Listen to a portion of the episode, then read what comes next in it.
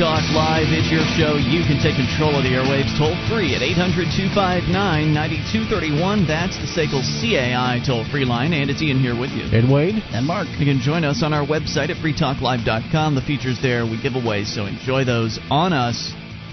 Again, that is freetalklive.com. We'll start things out. We'll talk about the election last night or yesterday here in a moment. Some interesting results coming out of that, especially for the Ron Paul camp. But first, we go to your phone calls and talk to Mark in California. You're on Free Talk Live. Hello, Mark. Hey, guys. Hey. This is my first time calling, so bear with me if I'm a little nervous. What's on your mind tonight, sir? In the interest of bringing up stories that you've done before, yesterday you did a story about the cops in Albany who inserted his finger inside a woman's vagina. I actually served as a juror in a very similar case just this last month over here in California. Really? Yeah, it was... After 1 a.m., a lone woman, college age, she was driving around in a neighborhood she wasn't very familiar with, and a cop started following her around and pulled her over and then proceeded to pat down her. And since the rules are that there's supposed to be a female officer patting down a female, but he went ahead and patted her down, asked her if she could check her vagina for drugs. And I guess it was because there was another witness that drove by as this was happening. So the police actually took this rather seriously when they called in, both separately and independently, about this story. And within a couple hours, they put together a takedown team to bring the cop in right after he came in that morning. So he asked her permission? What's one of these takedown teams look like? He asked permission, and I guess she just didn't know any better. Right. And she just sort of went along with it. But afterwards, she called in to report that. Well, we know that from different various stories in regards to police abuse, we know that the police have a way with words that can make a request sound like an order. So who knows? He could have said something like, "Now I'm going to need to check your vagina for drugs, ma'am, if that's okay." And she, of course, taking his authoritarian demeanor at its face, believed that probably was more of a order than a request, even though it might have simply been a request and allowed him to do it. But, Mark, what was your question? I was wondering what one of these takedown teams looks like. What do they do when they bring a cop in like this?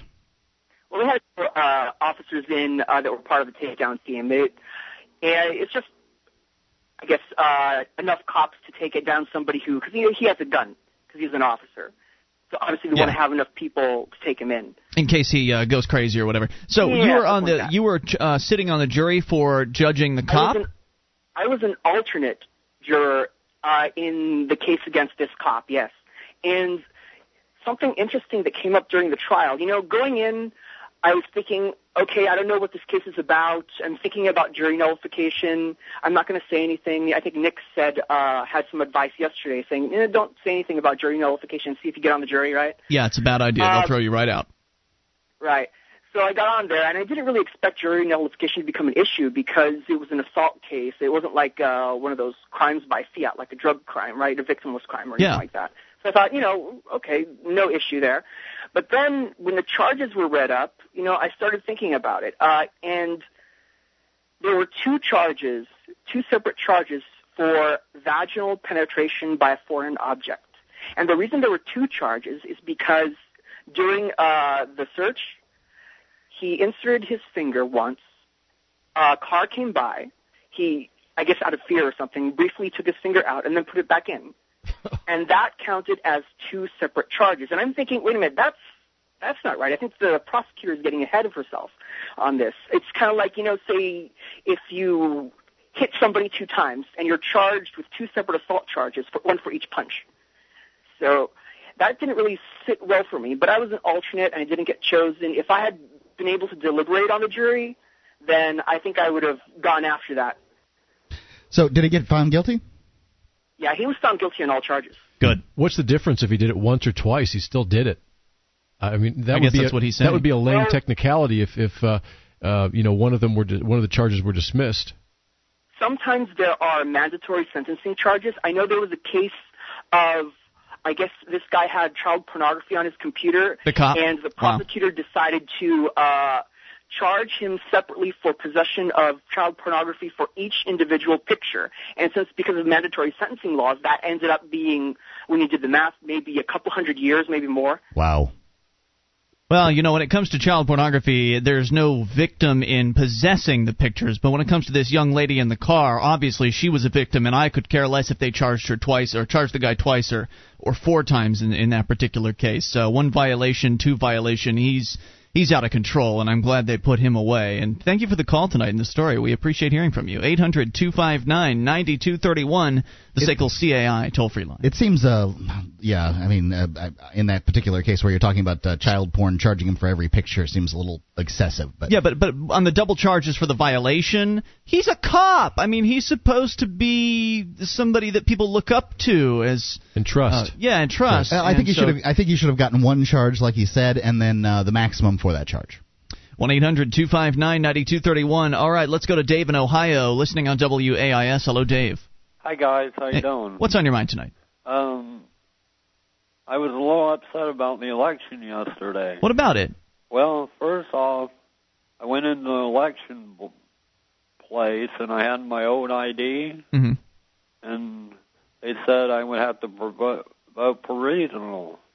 You have to vote what now? For regional? Provisional. Provisional. What does that mean?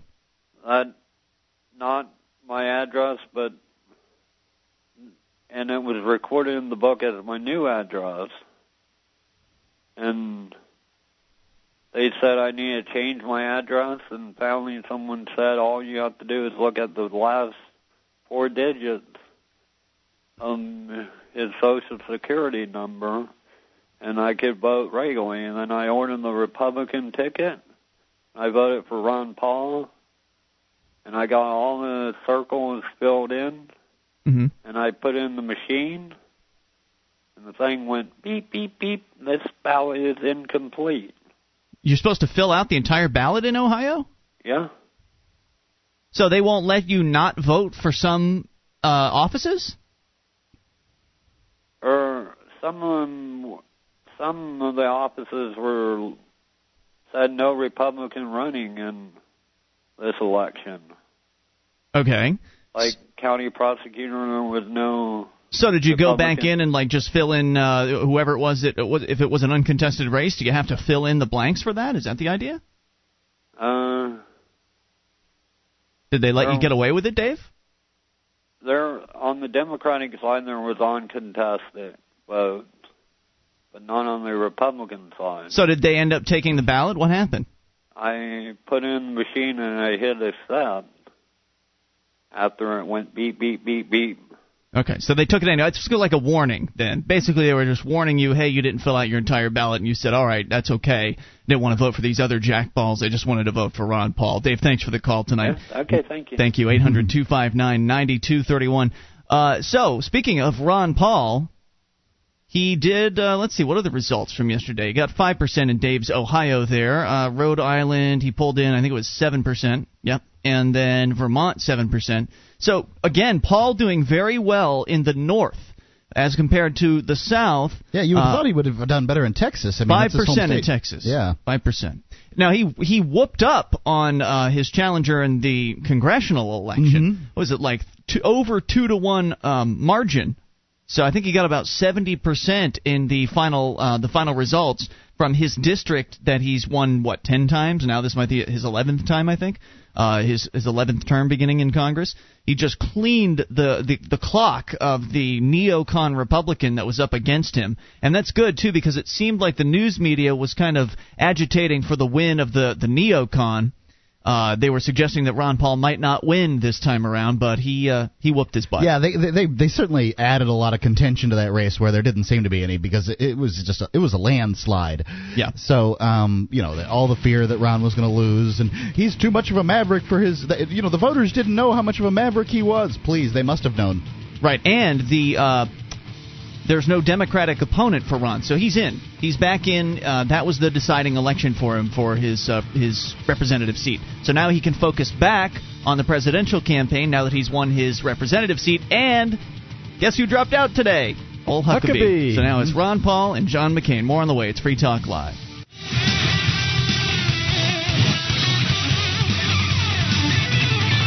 is Free Talk Live, your show. Bring up what you want, toll-free at 800-259-9231, the SACL CAI toll-free line. It's Ian here with you. And Wayne. And Mark. 1-800-259-9231. You can join us on our website at freetalklive.com. All the features there are totally free, so enjoy those, including the wiki. We've got over 1,500 pages created by listeners just like you.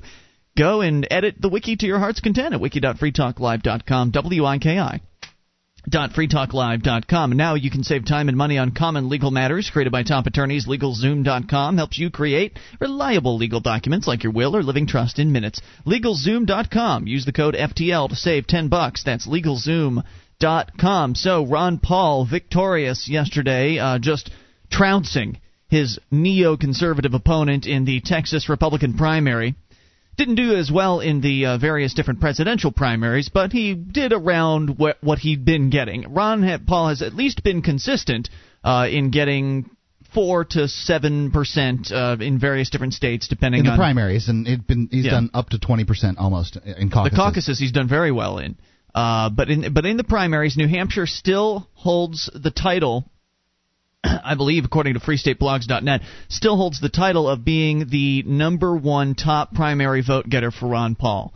Again, though, Vermont, New York, Rhode Island, all coming in close to New Hampshire with, I think, 6 or 7%. And again, the South doing awful for Ron Paul, usually 3 to 5% in the South as opposed to 7 or 8% up north. So clearly... Wasn't there one state, I think it was Louisiana, where he did pretty well? There was an exception, yes. Yeah. But generally in the South, Ron Paul not doing so hot. However, of course, Huckabee has dropped out today, which is good news. Of course, the media has anointed McCain as the winner. But as Gene the Christian Anarchist had called in to point out, you know, if something drastic happens to John McCain within the next few months, it still could be anybody's game. Yeah. I don't know if that. I guess the convention isn't brokered or whatever because McCain's pretty much walked away with that. But you know, I've said all along, and I still say it: the Republicans don't have a chance in this presidential campaign unless Ron Paul takes the nomination. It's true. The fact is that America's sick of this war, and they're sick of the neocons, the way they've been running the economy, and those two things are going to sink any Republican that's out there. Well, politicians don't run the economy; they can interfere with the economy. That's what they're doing. Okay, there's a difference. They're interfering with the economy. So, just real quick, here's the statement from Ron. Some of his comments from last night, his victory statement, according to the Lou Rockwell blog. Quote, "I'm honored that the voters in the 14th District expressed their continued confidence in my leadership by overwhelmingly re-electing me to the House of Representatives. I have no Democrat opponent in November and will serve another term in Congress while I'll continue my battle on behalf of taxpayers. My message of limited government and upholding the Constitution has once again been endorsed by the voters of the 14th District. They understand and support the battle that I've waged for 30 years to make the federal government smaller, to reduce wasteful government spending, to balance the budget, and to promote a foreign policy that always puts America first. The freedom of the message of freedom is popular, and I will continue to trumpet it in Congress and across America." And again, his press guy for the presidential campaign has once again reiterated that Ron Paul has said he will stay in the presidential race as long as his supporters would like him to do so, as long as they continue sending money in. And the last time I looked, Ron Paul had raised over $6 million in this quarter, and this quarter is still not over yet. So he's still in the race. He's still got money in the bank. I'd love to see how much he has compared to old John McCain. Yeah, I would too. He's got to have money left over from that $20 million, a bunch of it. And I still don't know how they're going to get around the fact that John McCain wasn't born in America. That's part of the Constitution. Well, it's interesting if you're born a citizen, it's difficult to say exactly. There's different interpretations of that. You don't actually have to be born on American soil, some people contend, but just born an American to Americans, and they were on an American military base in Panama. So we'll see how that goes. Well, maybe that will. But I don't think we have. I don't think it's going to be an issue, Wayne. Yeah, they don't follow the Constitution anyway, so what's the difference? Well, that much is true, and you'd also think they would have figured that out by now. I mean, if he had qualified to run for president, you'd think they would have checked on that. But then again, that story did make the New York Times last week. So it had been reported. We had mentioned it here a couple weeks back. Lou Rockwell and some other websites, Prison Planet, also were talking about this. And now the New York Times has picked up on it. And according to them, the question has nagged at the parents of American born outside of the continental United States for generations. Dare their children aspire to grow up and become president? In the case of Senator John McCain, the issue is becoming more than a matter of parental daydreaming. McCain's likely nomination as the Republican candidate for president and the happenstance of his birth in the Panama Canal Zone in 1936 are reviving a musty debate that has surfaced periodically since the founders first set quill to parchment and declared that only a natural-born citizen can hold the nation's highest office. Almost since those words were written in 1787 with scant explanation, their precise meaning has been the stuff to confusion, law school review articles, whisper campaigns, and civics class debates over whether only those delivered on American soil can truly be natural born. To date, no American to take the presidential oath has had an official birthplace outside of the 50 states. There are powerful arguments that Senator McCain or anyone else in this position is constitutionally qualified, but there is certainly no precedent, said an associate professor at Catholic University. It's not a slam dunk situation. See, he was born on a military installation in the Canal Zone where his mother and father, a Navy officer, were stationed. His campaign advisors say they're comfortable that McCain meets the requirement, and note the question was researched for his first presidential bid in 1999 and reviewed again this time around. But given mounting interest, the campaign recently asked the former Solicitor General, now advising him, to prepare a detailed legal analysis. He said he still needed to finish his research, but he doesn't have much doubt about it. One of the senators from South Carolina said it would be incomprehensible to him if the son of a military member born in a military station could not run for president. And, you know, I don't really know. I don't really care that much, but right. I just think it's interesting. If Americans cared about freedom and cared about fiscal responsibility, personal responsibility in their own lives, this wouldn't be an issue because John McCain would have never had a chance.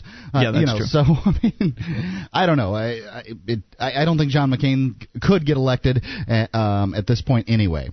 You know, it's going agreed here too. I agree with that. Unless it's Ron Paul as the nominee, it's going to be the Democrat. It's going to be Hillary or Barack. 800-259-9231. Also, a little bit more news from yesterday's election. This came out of Vermont. Actually, voters in Brattleboro, as well as one other town in Vermont, voted pretty substantially, definitely a majority vote, over 2,000 votes in favor, about 1,800 against. Voters in Brattleboro said they believe President Bush and Vice President Cheney should be arrested for violating the Constitution if they ever happen to visit Brattleboro. Now... I hope all the up here in Keene, and I imagine that the problem is pretty similar in Brattleboro. The roads look like crap, and the local politicians think that this is the best way to spend their time. This is ludicrous. I've got to say, it's just dumber than hell. I don't know if it was a politician who did this. It may have been one of the people. The fact that the politicians didn't say this is irrelevant. Get out of here. Get out of here. Well, now, Mark, there's probably a process. Now, I don't know. I don't have the details in front of me here, but there's probably a process to get things on the ballot, and they can't just say to a voter, I'm sorry, you can't put this on our ballot. I believe they got the required number of signatures to get this on there, and that's how the system works. So someone used the system to put this on there. It's my understanding that there was a great deal. I think this is great. It's my understanding that there's a great deal of discussion that went on inside the city chambers too. Oh, okay, whatever. But the point is, the people of Brattleboro have voted to arrest Bush and Cheney. I think that's very interesting. They're not going to go there. Let's pave the frickin' roads, shall we? That's like Hillary giving the keynote at the Country Music Awards. I don't understand. It's not going to happen. She'd be booed off the stage. More on the way. You can take control. Bring up anything. 800-259-9231. In fact, George Bush has not visited Vermont, as a matter of fact. Exactly. He's probably never going to. More coming up. It's Free Talk Live. Scientists have discovered a human hormone that increases people's trust in each other, oxytocin. And for the first time, with Liquid Trust, you can harness this power. Buy Liquid Trust now at 800-507-3718 or liquidtrustspray.com. Use code FTL to get free shipping.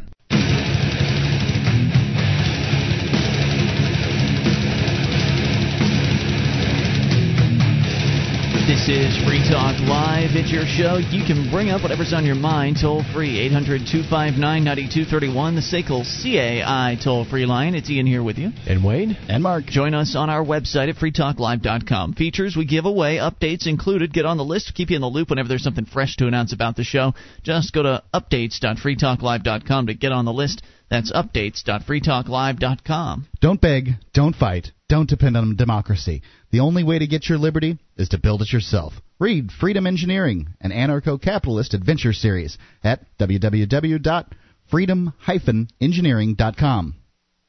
That's freedom-engineering.com. 1-800-259-9231. Still to come, I did promise last night we'd get to the 20 things you can do to improve your finances. We'll touch on that. But first, to MSNBC. For a dead woman, Laura Todd is awfully articulate. Todd says, I don't think people realize how difficult it is to be dead when you're not. And she is very much alive and kicking in Nashville, Tennessee, even though the federal government has said otherwise for many years. Todd's struggle started 8 years ago with a typo in government records. The government has reassured her numerous times that it's cleared up the confusion, but the problems keep coming. Most recently, the IRS again rejected her electronic tax return. She said, I will not be eligible for my refund. I'm not eligible for my rebate. I mean, I can't do anything with it. And Laura Todd's not alone. She's one of the tens of thousands of living, breathing Americans whom the federal government has wrongly declared dead.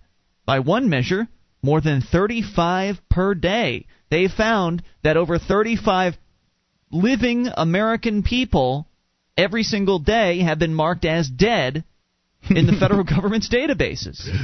You're dead now, son. The problem begins at the Social Security Administration, keeper of most of the records tabulating deaths in the United States. Like other government agencies, the IRS, with whom Todd has most recently tangled, relies on Social Security's database, said the spokesbureaucrat for the IRS. When Social Security determines that an eligible current or future beneficiary has died, it closes the person's entry in its Case Processing and Management System, or CPMS. Now, I don't know. There's more to the story, and we'll get to that, but I don't really see what the problem is here. Fill out your W-2s to where no withholding and take all your money home. The federal government thinks you're dead? Hallelujah! Yeah, right. How can I get them to think I'm dead? When the Social Security, the system is only as good as the data it receives, and sometimes that's not very good. Todd, for example, was killed when someone in Florida died and her Social Security number was accidentally typed in. Oops. I wondered what the typo was. I couldn't quite imagine. Dyslexic typist. Since then, her tax returns have repeatedly been rejected, and her bank closed her credit card account. I guess that could be problematic. She says, one time when I was ruled dead... Look, I'd rather not pay taxes and never have a credit card. Yeah, no doubt about that. And you can always get a prepaid credit. You can always get one of those prepaid cards, too, if you wanted to. Yeah. With all the money you'd save in taxes, you could just load that onto a prepaid card, and you'd be good. Yeah.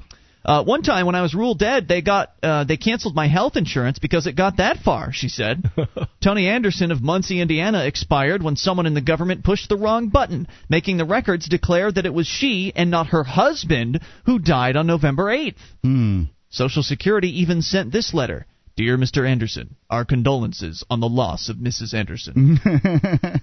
Social Security concedes that there is a problem. The accuracy of death information is critical to the agency and its beneficiaries, as well as other state, federal, and local government agencies. It said in a 2006 report, input of an erroneous death entry can lead to benefit termination and result in financial hardship for the beneficiary. Well, first of all, you should have saved your own damn money. You shouldn't count ever on the government to come to your aid, whether it be rescuing you from a hurricane or giving you aid in old age. They're just stealing it. Just so you know, folks, I mean, the money's just getting stole. You know, the first thing I thought of when you started reading the story was she was screaming, Mommy forgot to give me my allowance. Yeah, that's because it's her own money. Factor. Anderson lost her monthly Social Security disability check. She hasn't been able to make her house payments and faces foreclosure. Her Medicaid benefits were also suspended, creating a crushing burden as she battles breast and possibly bone cancer. She said that they've seen me 4 times, so they know I'm alive. It's just a matter of being able to get me alive in the system. That isn't as easy as showing up at the Social Security office and saying hello. They say an erroneous death record can be removed only when it's presented with proof the original record was entered in error. How do you prove that? How do you prove somebody made a mistake typing in a Social Security number at a government office? Obviously, these people are having a very difficult time doing that, Mark. And this is getting the government to change its databases in some certain ways can be very difficult. Look at the one that, what is it? The no-fly list. That's what it is. When you go to the airport, they run your name against this no-fly list, and if your name comes up as a match. If the same name's on the no-fly list, you don't get to fly. You don't fly. And there is no process to get off of the list. The only people who've ever managed to get off the list are people who are very well politically connected, like Ted Kennedy, for instance, and they can... And the fact that he got on just shows something about the no-fly list. Right. Yeah. Well, and what if your name is Bob Smith? That's a great question. What happens is you don't fly. So there's no process there. Those people are just screwed. They're just SOL. And the same thing here. In several audits, the Social Security Inspector General found that while documentation was required to delete a death record, resurrecting it, in their language, people could be recorded as dead with much less paperwork. I see. He's saying that in order to resurrect it, it takes a lot more work than it does to kill someone off in the system. For one thing, the agency said it found that deaths were not always verified before the payments were stopped. For another, we found it was not necessary to enter a date of death in the system to close a case based on death. This created a potential for open cases to be improperly classified as processed due to death in the system. Moreover, until recently, too many people had open access to death records, which are supposed to be protected by top-secret restrictions. That door has since been closed, but the Inspector General said the government can ensure the accuracy of records before mid-2006. In September of 2006, the Inspector General's office tried to get a fix on how many people Social Security was improperly killing off by reviewing updates to their death master file. In all, Social Security officials had to resurrect 23,336 or 366 people from January of 2004 to September of 2005. In other words, over a period of 21 months, Social Security was presented with irrefutable evidence that it had been killing more than 1,100 people a month or more than 35 people a day. And that was when it was presented with irrefutable evidence. So how many more people have been marked dead and are dealing with this situation? 2 months later, in November of 2006, the Inspector General looked specifically at 251 cases of people whom the agency continued to issue checks, even though Medicare records said they were dead. Of the 251 individuals in our population, 86 are deceased and their payments should be terminated. The remaining 165 are actually alive and their payments were incorrectly terminated. That's 65%, which the audit said can cause undue hardship for the individuals and create public relations problems. Well, it's not like anyone cares about public relations problems when it comes to the government. Right. They don't. They really. It doesn't matter how good their public image is. You don't have a choice but to deal with them.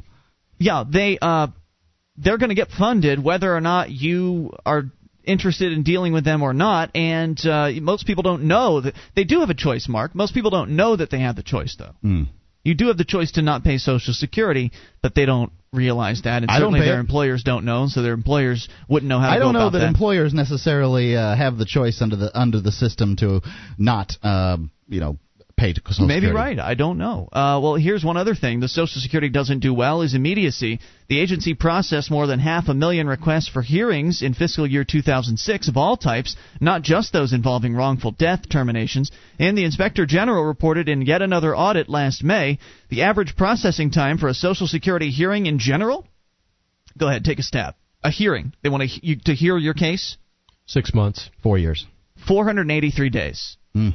So well over a year. If a ruling goes to appeal, tack on another 203 days.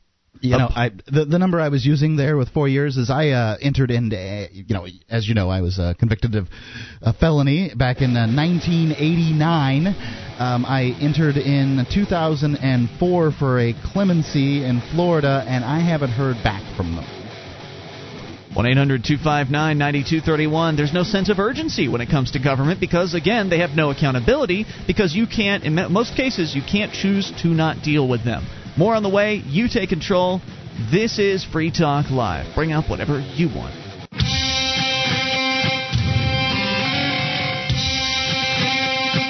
This is Free Talk Live. The phone lines are available for you to take control of the airwaves. Toll-free 800-259-9231. That's the SACL CAI toll-free line. It's Ian here with you. And Wayne. And Mark. And you can join us online at freetalklive.com. The features there we give away, so enjoy those on us. And if you like the show, you want to help support Free Talk Live, then shop with us at the Free Talk Live store. Get all kinds of great Free Talk Live branded merchandise. Good quality products as well, including hoodies and T-shirts and hats and more. Head over to store.freetalklive.com. You'll learn how you can get a free copy of Barry Cooper's Never Get Busted video as well as a free bumper sticker, all there at store.freetalklive.com. Let us go to the amp line to talk to Sean in Virginia. You're on Free Talk Live. Hello, Sean. Hi. Hey, what's on your mind? I just wanted to ask Mark if he thinks he's become more anti-government in the past. I guess I've been listening a while. I don't know. on and off for like a year, maybe more. I don't know. Well, you know, I've got to say that something happened to me at the Liberty Forum. You know, there was the Ron Paul primary here in New Hampshire 2 days after the Liberty Forum, and at the Liberty Forum, Bob Schultz found out that the We the People case to the Supreme Court had been turned down, where they you know, they wanted the Supreme Court to rule on the right to redress a grievance, and the Supreme Court said... Yeah, I got an email about that. Yeah, I know just about it. They said that we're not going to you know, rule on that, sorry. And so they let stand a lower circuit court ruling, which was completely irrelevant. Any jackball could look at this and see that, you know, it just had nothing to do with the redress of grievance. They didn't even approach the issue. And at that point, I realized, you know, there's just not going to be any – the federal government isn't going to rein itself in. You can't use the mechanisms of the federal government. There's just too much money and too much power at stake with the federal government. As far as I'm concerned, I love America. You know, I'm a patriotic guy, but somebody has gotten a hold of her and twisted her into this disgusting power-hungry thing. And it's just over. I don't think, just as to insert something there, I don't think that the term anti-government is something that any of us should be labeling ourselves with. I like the shift in sort of shifting people's perspective by saying that we need to get away from is getting away from the authoritarian model of government and shift to a more voluntary voluntary structure. And or you could even call it voluntary model of government, because I've pretty much come to the conclusion that we just can't disabuse people from the concept of government. Telling them we need to get rid of government is going to scare the crap out of them. But if you talk about how maybe government could be done differently on a voluntary basis, maybe that won't be as scary. So even I have sort of shifted in a different direction. Wayne, your thoughts on all this? Yeah, I agree. I think that is scary, and it's way over what's known as gradient. You know, if you start talking about the things we talk about on Free Talk Live to your average person in the street, they're going to look at you like you're nuts, because they're so indoctrinated into statism, whether they're Republican or Democrat. So what I always start out with people is I try to expound to them that, and I try to lay this out simply and quickly, is that civilized people do things on a voluntary basis, and thugs do things by coercion and force. Absolutely. Simple. And let them think about that for a few days. Sean? Yeah, I really have nothing to say. Well, there you go. You got your question answered. I answered your question. That I guess I've been become more less central government focused. I really, you know, I just don't you know, I just don't think there's anything saving the federal government here in the United States. And the best thing to do is you're okay with the New Hampshire government. Well, I'm okay with it. As far as I'm concerned, I'd like to secede my little plot of land from the system as it were. But you know. That's probably not going to happen. What are you going to call it, Markistan or something? I like my real last name is Edgington, and then many towns use you know, they'll use ton at the end instead of town, so I like Edgington ton just because it's silly. You can just insert a W and then it'd be Edgingtown. Yep, I could do that too. Yeah, there you go. Sean, thanks for the call tonight, dude. We appreciate it. 800-259-9231 is the SACL CAI toll-free line. So I think that... this is one of the reasons, shifting people's perspective away from the authoritarian model of government to a voluntary order is very important to me. And so we're going to be doing this outreach event here in Keene soon called Freedom Fest, presuming we haven't been arrested before Freedom Fest actually happens. Why would that happen? Well, I've heard that some of the people that are planning on going to Freedom Fest are going to go to Boston like a couple weeks before, where they're going to be having one of those Federal Reserve protests, I guess. I haven't heard anything about it. Well, apparently in the various different Federal Reserve cities, they're going to be protesting outside of whatever the Federal Reserve Bank is there. And they're talking about burning dollar bills, which is a federal offense. What if you make get Monopoly money and burn that instead, or something that's a facsimile, symbolic? Knowing these activists, they will burn the actual federal dollar bills, so... They might end up getting put in the federal prison. But either way, the Freedom Fest event is going to go on. And instead of doing Operation Politically Homeless, which is what I normally do, I go and the advocates for self-government have created this wonderful event in a box called Operation Politically Homeless. And the idea is you quiz somebody, and you can go to quiz.freetalklive.com to take the world's smallest political quiz for yourself, see what it's about. It's a 10-question quiz, and then based on their answers, you put them up on a chart, and you'll show them, you know, whether they're liberal or conservative or centrist or authoritarian or libertarian. and it's a wonderful outreach event. I don't want to knock Operation Politically Homeless. In fact, I might go back to it if this experiment of mine doesn't work very well. But what I'm going to do is I'm going to take the Mark Stevens shortest political quiz. He has the world's shortest political quiz, and I'm going to be administering that instead of Operation Politically Homeless. And what is the shortest political quiz? The shortest political quiz is one question. Mm-hmm. You ask people, should products or services be provided at the point of a gun? Uh-huh. Or at gunpoint. And so yes or no. There's only two choices there, statist or libertarian. It's yes or no. Right. So I'm just saying, what are the results if you answer yes or no? That's what I haven't figured out yet. I'm debating, and I'd love to have you guys input here as to what you think I should do. I love that. It's so succinct. It is succinct. It's a brilliant question, and you've thrown it right back on their lap. Well, and it really does cut to the root of the issue. Instead of putting up, these other political options that people can think that they are, liberal or conservatives, you're either on our side or you're not. And so, but here's my first question. With Operation Politically Homeless, you always have this big poster-sized chart that you put people's responses up on. So you give them a little sticker and you put them up, and so you can see where everybody has landed all day long as far as their positions. But I'm thinking that if I have some sort of a tally board that people can see, and there's a bunch of yes answers and hardly any no's, people might be more likely to answer yes because they want to be part of the group. And so I'm thinking maybe it'd be better if I just had a clipboard and was privately marking that information off. Well, I suppose. And I'd also like to interject a little bit here. My wife doesn't like it when I use the term at the point of a gun. How about gunpoint? Well, okay. And let me give you her point and see what you think about it. Okay. She says you should use the phraseology under threat of force. Threat of force. I've considered that too. Threat of violence or something like that. Because the fact is the government isn't operating under the point of a gun because they threaten you with violence implicitly. Yeah. And the guns only come out if you pull the gun, usually. Or if you resist long enough. Yeah.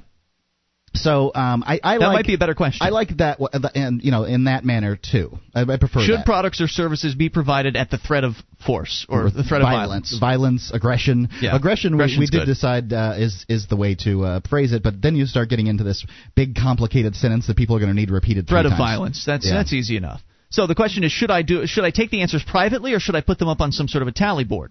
I think privately is better because I think sometimes people are more honest if their answer is not public. I agree. That's where I'm leaning, and I'm leaning in the direction of just privately tallying them. Then, of course, I'll have the Advocates for Self-Government have printed this wonderful libertarian outreach newspaper, and it's full color, and it's very nice. It's got a list of celebrities that are libertarians, Kurt Russell, Clint Eastwood. It's got an article about liberty and the invisible hand, and it's a wonderful introductory outreach. Isn't it kind of sad that anybody gives a damn whether a celebrity is libertarian or not? People do, They do. That's what they identify with in this culture. So I'm going to have probably hundreds of those to hand out to the people that say yes. And obviously I would offer them to the people that said no as well. Who knows? They could change. But I can't imagine anybody is going to say that, it's no, goods and services. No is the good answer. Yes is the bad answer. Oh, you're right. Thank you. Thank you for that. Obviously, people aren't going to answer that yes. They're just not. I think you might be surprised. Some people will answer it yes. I'm expecting to get some yes answers. If you don't say something, if you don't explain what you mean, you don't explain it to them, they might ask. They're all going to answer no. And at that point, you're doing a seminar, and you get into the difficulty. Well, there's no seminar. I'm not interested in extemporaneously speaking to these people. I'm just interested in asking them the question. The answer to the question is going to be a resounding we're going to find out, Mark, aren't we? Because I'm going to try it, and then we'll see if you're right or wrong about that. This question, I think, will actually be more successful on so-called progressives than it would be under Republicans. Oh, yeah. It's absolutely more. Yeah. That's the one that works on. But here's what I'm thinking.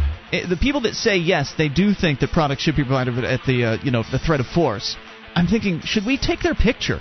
Try to get their name and address information and catalog them. I'm almost semi-joking about that. Anyway, more on the way. Hour 2's coming up. You can take control. 800-259-9231, because those are the truly dangerous people. We need to know who they are. More on the way. This is Free Talk Live. It's time to pick a candidate, a serious candidate for president, and start moving forward. That candidate is George Phillies. This is George Phillies, Libertarian for President. I approved of this message, paid for by Phillies 2008. This is Free Talk Live. We are launching into hour number 2. of the program, you can bring up anything toll-free at 800-259-9231, the SACL CAI toll-free line. It's Ian here with you. And Wade. And Mark. 1-800-259-9231. Join us on our website at freetalklive.com. The features there we give away, so enjoy those on us. Again, that is freetalklive.com. All right, so we get into the tips that we tried to get to last night, but the show blew up, and that's a good thing when the show blows up with phone calls. We like it when that happens. 20 money tricks, money hacks, they say, from zenhabits.net, tips and tricks to improve your finances. And these are some, you know, a lot of this is pretty basic stuff, but as it usually is with self-help stories, it's important to remind yourself about the basics. Yeah, most of us just need little reminders when it comes to these kind of things. Whatever it takes to keep these ideas top of mind, to keep them on the front burner to where you can access them in your daily life or access them every so often to check yourself and to make sure that you're on the right track. Again, the story here says, let's just get right into it. No need for the preface. Number one, these are the 20 money hacks. Number one, use cash. Instead of charging things to credit cards or debit cards, use cash for non-bill spending such as eating out, gas, and groceries. Spending cash makes the spending more real, and there's an added advantage of knowing when you're out of cash instead of spending more than you can afford. It's a good idea. In fact, a lot of young people who aren't really taught a lot about finances, when they're first offered their first credit card, for some reason they believe it's like free money. And so they get that credit card out and they start charging stuff up. And before they know it, they figure out that, oh, you've got to pay the piper. Yeah. At high interest rates. Right. So if you don't have that money coming out of your pocket, then it's not as easy to really quantify it.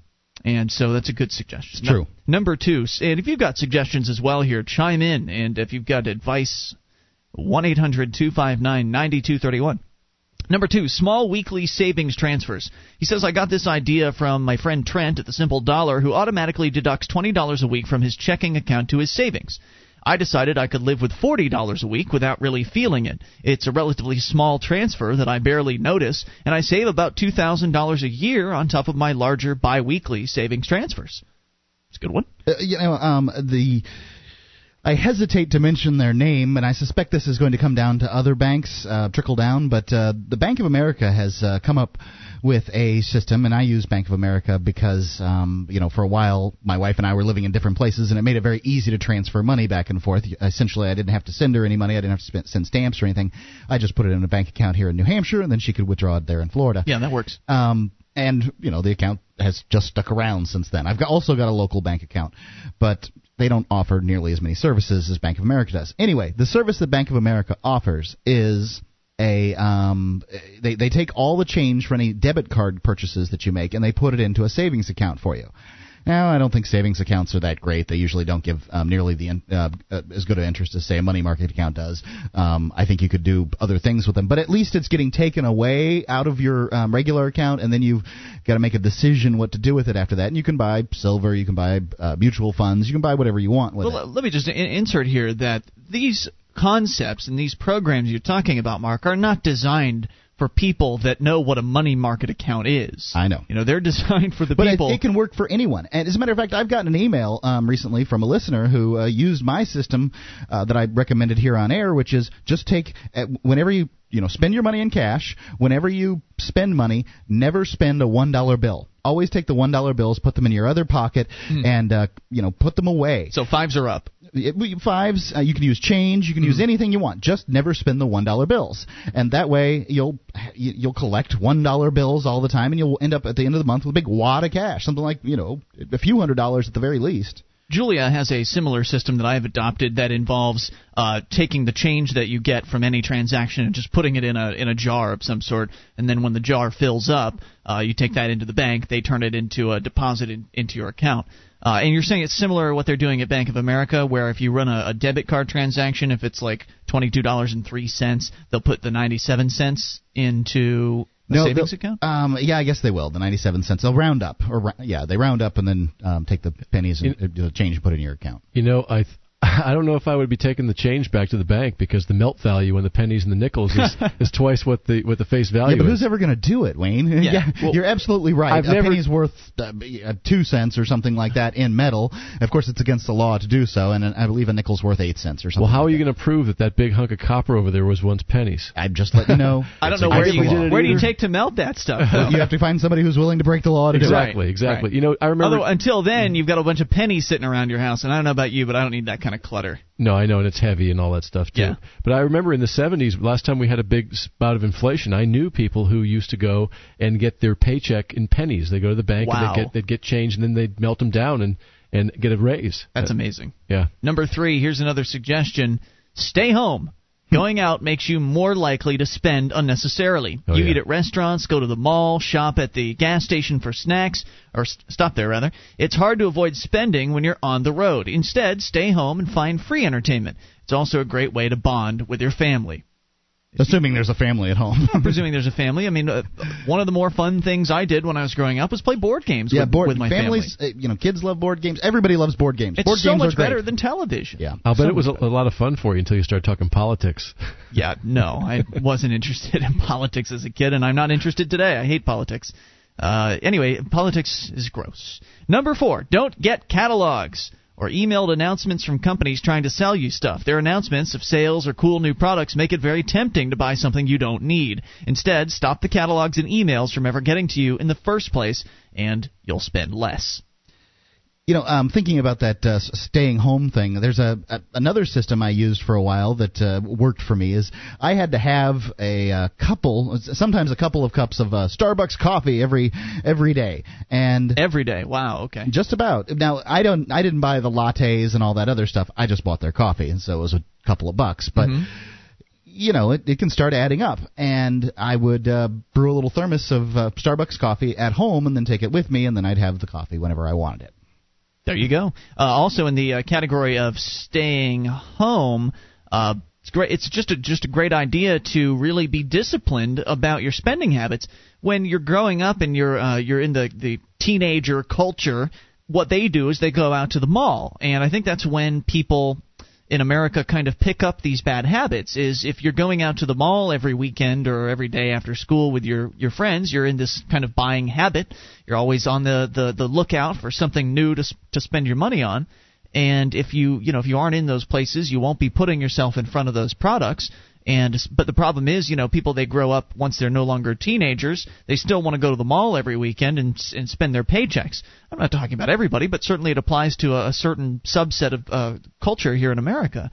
And that's just not healthy. It's not healthy to get your paycheck in and then blow the entire thing over the weekend, whether it be at the mall or at the bar or wherever. To some extent, money is freedom. It allows you to, do all the things that you want to do. And if you, if you're blowing it all the time, you're not going to have the freedom in the future. Yep. And that's what you need to be setting aside for. Number 5, keep a 30-day list. If you have an impulse to buy something you don't absolutely need, put it on a 30-day list. You can't buy anything but necessities. Everything else goes on the list with the date that it's added to the list. When the 30 days are up, you can buy it. But most likely the strong urge to buy will be gone, and you can evaluate it more calmly. If you can wait on these things, you'll often it'll be very helpful, because then you won't be spending as much money. I've got one for you guys. Cars. I love cars, but new cars are a waste of money.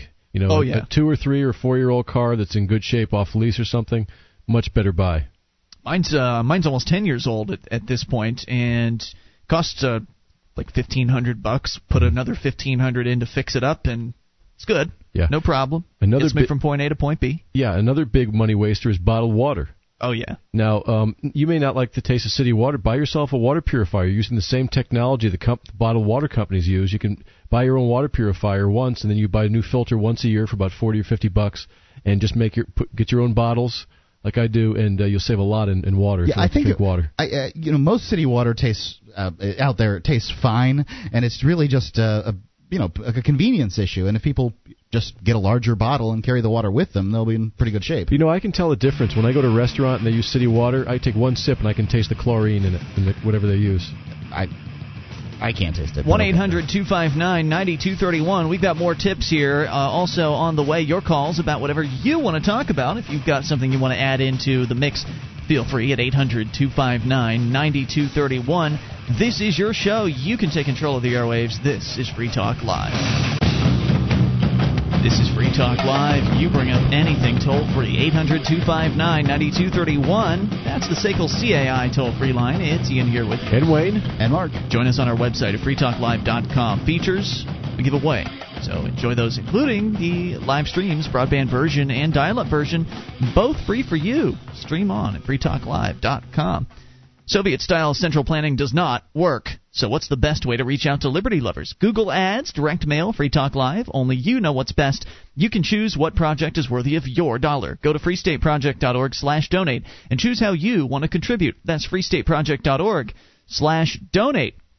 And if you're applying these 20 money hacks, tricks, and tips to improve your finances from zenhabits.net, then you will have a few extra bucks a month that you can send our direction. Nothing to complain about there. Send it wherever direction you want to, as a matter of fact. We're talking about different tips, things that you can do. The last one we touched on was a 30-day list, and this is an interesting one. I've never heard of this one before, but it's a good idea, and the idea is, and this is all of this requires discipline. You understand that, right? So discipline is tough. Discipline takes practice, and discipline is easier if you have someone else to work with. If it's just you trying to discipline yourself, you'll have varying levels of success depending on how, well disciplined you are. But if you're with someone else who also wants to improve themselves and will help you along that path to better disciplining oneself and one's habits, then you can advance at a quicker clip. I agree. I'd say that's sort of step two. Sort of step one. The first step is to making the decision that you're going to do it. That's true. Coming up with a good idea. Step two would be sort of talking to somebody about it. Hey, Mom, or hey, friend, this is what I'm going to do, and it's going to bring this to me in my life. Right. Step three would be sort of getting somebody to go along with you, getting a buddy, in a buddy system. And that way you can – both of them, steps two and three, would actually bring accountability to you. Step three would obviously bring more. The more accountability you have, the better off you are. Well, what about your significant other or your wife or your husband? Because one of the leading causes of divorce is over money. It is the number one reason for divorce. Number two is sex. Oh, boy. Well, anyway. Well, yes. I mean, that's if you have a wife or husband. If you don't, then you have to find someone else. That's right. But if you can both get on the same page, because sometimes you have one partner that's very spendthrift, another one that's very tight, and that can cause huge friction. So getting everybody both on the same page, you can hold each other accountable just like two friends can.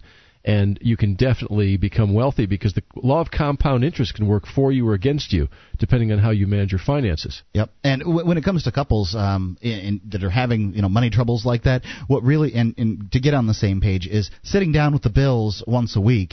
Pick your night, Thursday night or whatever, some night that you're not going to likely not going to have problems if you've got some kind of group that you go to on Wednesdays, and a lot of people go out on Fridays or Saturdays. Yeah, so, you can't keep putting it off. Don't use those. Use some night that you're going to be able to use pretty much every night of the week, every week of the year, and get together, talk about the bills, and that way you can plan your budget together. So the 30-day list one, just to recap it, the idea is if you have an impulse to buy something that you don't really need, so it's something you want, then you put it on this list, and then you put a date next to it, and once 30 days have passed, you can then purchase the item. And it's a good idea because your initial urge to buy the product won't be present 30 days later in the same way that it was when you first felt the urge. But secondly, I think it also helps because you can evaluate the purchase. For instance, if you're going to buy like a new flat-screen television, there are so many different choices in the marketplace. You may find one that you really think is nice and looks good.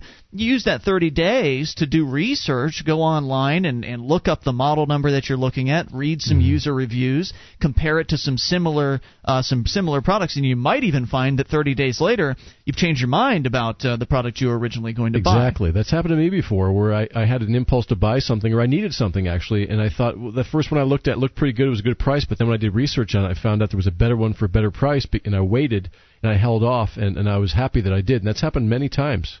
I think another thing about the 30-day list is interesting, and you might want to combine it with this other idea, is that you want to only make sure you can purchase things you afford. So not only should you put this waiting period in, but you should also make sure that your finances are of the strength that you need to where buying something like a flat-screen TV isn't going to put you in debt or something like that. Don't put that on a credit card unless you're going to pay that bill off at the end of the month. I don't know what the right number is, but my personal rule is I want to have at least 5 times the amount in savings as what I'm planning on purchasing. Dude, I'm sorry, but I want a Porsche Boxster. It's a lot of money in savings. If you can afford a Porsche Boxster, then you're doing all right for yourself. How about used? They're out there. Number 6. How about used and wrecked? Cook. This is a good one. This ties into what you said earlier about the Starbucks coffee, Mark. Cook at home.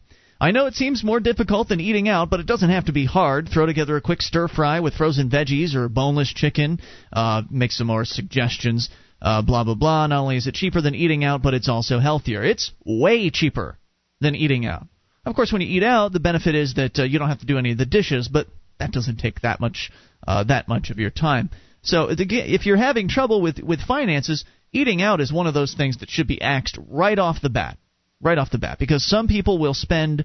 I was watching this YouTube video. It was actually about healthcare, of all things. But what they were doing was they were asking these young people, probably in their late 20s, they were asking these people, how much money do you spend on eating out? And the answer was like $300 to $500 a month. Mm. And they were talking about how they spent all this money on eating out, but none at all do they spend on health care. They don't have insurance, for instance, but they've got all this expendable income that they're putting into their mouths, eating Starbucks. Out at restaurants. So if you slash that back and then only eat out occasionally, so if you're eating out, a handful of times a week, cut it down to once a week.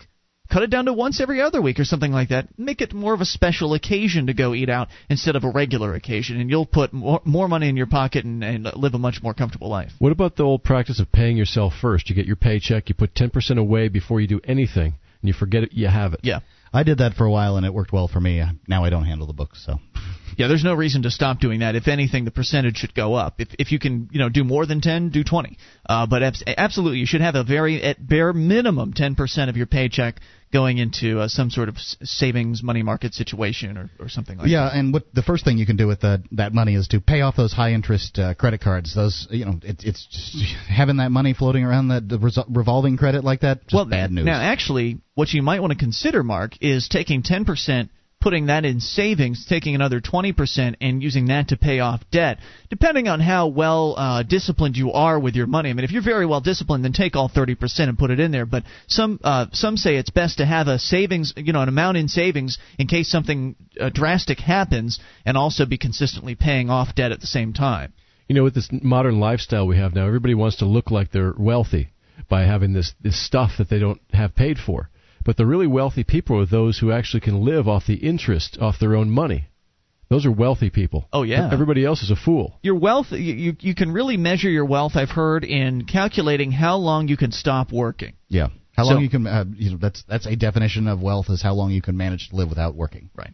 Number 7, exercise. Staying healthy is the best way to avoid costly medical bills later. Number 8, use the envelope system. It's the same idea as using cash for spending, but in addition, you use envelopes to split your spending cash into categories. My non-bills categories are groceries, gas, and miscellaneous spending.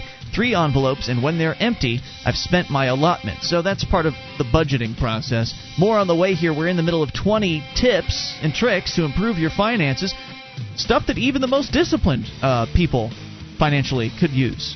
Just important things to remind yourself about, and would love to have your thoughts here as well. How have you applied some of this in your life?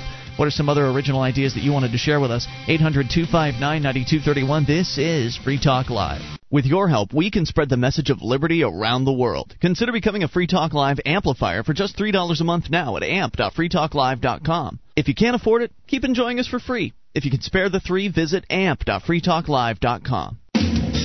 This is Free Talk Live. You take control. Bring up whatever you want. Toll-free number, 800-259-9231. We're talking finances at the moment. It's Ian here with you. And Wayne. And Mark. 800-259-9231. You can join us on our website, freetalklive.com. The features are free, including the bulletin board system. Lots of discussion going on there. You'll find everything from serious issues to fun stuff, and it's free. bbs.freetalklive.com. We'll get you there. bbs.freetalklive.com. You can lose up to 25 pounds in just 9 days without permanently changing your diet. Check out this amazing doctor-recommended cleanse. Go to ftldiscount.com. You can read some real testimonials and find out how to order. That's ftldiscount.com. 1-800-259-9231. We're going over 20 tricks to help your finances a little bit. Everybody could use a little bit of improvement. Even the most financially disciplined of individuals could probably still use a tip or trick or two. So we'd love to have you share yours with us. Talking about, let's give, I guess, a brief recap here of what we've been over. Use cash. Do small weekly savings transfers from your checking account to a savings account. And again, this is basic stuff. If you're an advanced investor, you probably aren't going to get much out of this, but I doubt most people listening are advanced investors. I know I'm certainly not. Number three, stay home instead of going out and buying a bunch of crap all the time. Don't get catalogs. Don't tempt yourself. There's no reason to put all that, all those products in front of you. And they also say don't discontinue email updates, you know, the little weekly sales you might get from your favorite stores. Keep a 30-day list. If you want to buy something, put it on a 30-day list. 30 days later, allow yourself to buy it. Don't just impulse buy. Cook at home. Exercise to keep yourself healthy so you don't have to go and pay hospital bills. Use the envelope system. You've got to split your spending up into different categories. He says he's got a non-bills category, for instance, and he puts cash in there, and when the cash is gone, he's spent his allotment. And number nine, this is back to what you said earlier, Mark. Talk with your significant other weekly. It's important that you and your significant other be on the same page. You should have the same financial goals, and from there you should agree on a general spending plan and a policy for impulse buying that won't have either of you wanting to choke the other. Make sure you know what bills have been paid, what your balances are, etc. A weekly meeting of just 20 minutes accomplishes that, and communication is key. I presume if you have a significant other that does not show an interest in wanting to save money or show an interest in getting their spending habits under control, you've got a serious problem. Oh, I saw recently one of those home shows where they showed this couple a 4,500 square foot house, and the first thing the wife said was, "This place is too small." Oh my gosh, a couple? Yeah. God, Mark, how big's your house? Your building right now? The building, it's, I guess, you know, with the garage, 1,600 square feet, so it's very small. But so the basement's like 800, and the top's the first floor is 800. Yeah, something like that. Right. But you know, it's so livable. It's about 800. Right. It's intended that we can add on later, but you know, right now it'd be nice not to have a mortgage, and that's how we're planning on doing it. Right. So if you've got a significant other that's just spend, you really need to look at that. I would say you need to look at the relationship, because that's a liability in my book. That also stresses you out. If you have one partner who likes to spend and one that doesn't, boy, that's a huge, huge problem, a huge source of stress. Another thing, you look at the relationship, but also how you split your money in some ways. You know, maybe it's the best thing for your relationship if you have separate accounts. I can tell you it's one of the best things about my relationship. Separate expenditures. Separate credit cards, separate bank accounts. My money's mine, her money's hers. And I tell you, it works wonderfully for us. And you guys take, you pay different stuff. You take care of the house, and you split the electrical and that kind of thing. Right, we split the monthly bills. And then she buys the food. Yep, she buys the food, and that's pretty much the deal. It's convenient because you'll eat anything. Exactly. Number 10, the spreadsheet tracker hack. These are expensive programs like MS Money, Quicken, and the like that will do amazing things with your financial information. There are even free ones on your desktop or online that can do all kinds of things. Trouble is, I don't need all that. All I want is a way to track my money easily with no other bells and whistles, and a way to access that online so I can view it from anywhere. He says the best way he found to do that is through Google Documents and Spreadsheets. He says, I create a simple spreadsheet to track my bank accounts, and that does everything that I used to do with MS Money. It has the date of each transaction, the title, the amount, and a little field for memos and a running balance. What more do I need? Keep it simple. Number 11, pay savings and debt first. When you sit down to pay your bills, and he says, I do all of mine online, make the first bills you pay be your savings transfer and your debt payments. If not, if you pay them last, you'll often end up shortchanging them. But if you pay them first, you'll make sure that you still pay your rent or mortgage, utilities, grocery, and gas, so you'll just cut back on other spending. Yep, Number 12. Pay yourself first. Number 12, exercise at home. Some of you will disagree with me on this, which is okay. Everyone should do what works for them. But I've saved a lot of money that I used to spend on gyms by running at the local track or on roads in my neighborhood, and buying some simple weights and a chin-up bar. Mm-hmm. I do a lot of body weight exercises, such as push-ups or lunges, pull-ups, etc., and I don't need a gym to do those things. You know, I think that it's different. It's different for different people in this particular instance. Some people really need to have folks around to exercise to get the motivation up to do it. Mm-hmm. And I have no problem with. But you still need to be motivated to get to the gym, right? And that's for me. That's the biggest trick is just getting to the gym. Now, if you're motivated enough to get to the gym, then you should have enough motivation to go up to your workout room and pick up the weights. Because it's actually easier that way. Yeah, you know what's nice about the gym is there's camaraderie, because when you go to a gym for a while, you start to know people, and that can waste time too, but there's something social about, I miss that. I used to go to gyms. I haven't gone in about 10 years. I do work out at home now, mm-hmm. and I do work out pretty diligently at home, but I still kind of miss the camaraderie of the gym. Again, different strokes, right? Yeah. Some people, they don't need that. Some people, they like the social atmosphere. Yeah, but you know what? I waste a lot less time doing it at home, too. And a gym membership's, what, $30 a month? I'm not saying that's the smallest expenditure I make in a given month, but it's not much compared to what you're going to save by cutting out a couple of meals out. That's a good point. Cut out cable television is number 13. I'm not saying I don't watch TV. I watch DVDs so that I'm sure what I'm watching is something great rather than the useless stuff you find on TV most of the time. And there's a lot of it online for free if you look. Not a huge savings, but it adds up.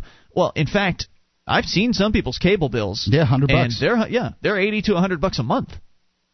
And that's crazy. How much of that TV are you actually watching?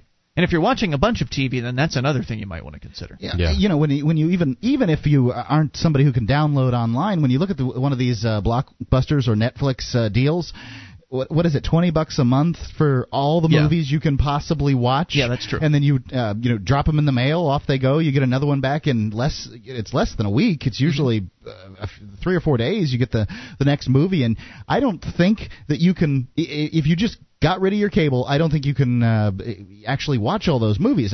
For me, I sure couldn't. You could step it up, too. You can pay like $30 a month and get triple the more than movies that you could possibly watch. You know, we have kids, Ian, and, you know, kids, if you have cable, they're like little junkies. They'll watch it all the time. So we got rid of that years ago in our house. I think that's great. And we just get videos, and my wife and I screen them first. And it works out really well. We get old TV shows that we know were good, you know, the old Andy Griffith Show DVDs, and a lot of the old sitcoms were really funny. And you don't have to sit through the commercial breaks either. Exactly. Like that. So that's a great suggestion. Number 14, declutter. By getting rid of all the excess stuff in your home, you not only make your life much simpler and more peaceful, but you make it harder to buy stuff that will just clutter things up again. Once you've simplified your home, you don't want to go back. And I'm a huge fan of this. I love the idea of simplifying the things that I have. It makes me feel very good to clear out crap that I just don't use anymore.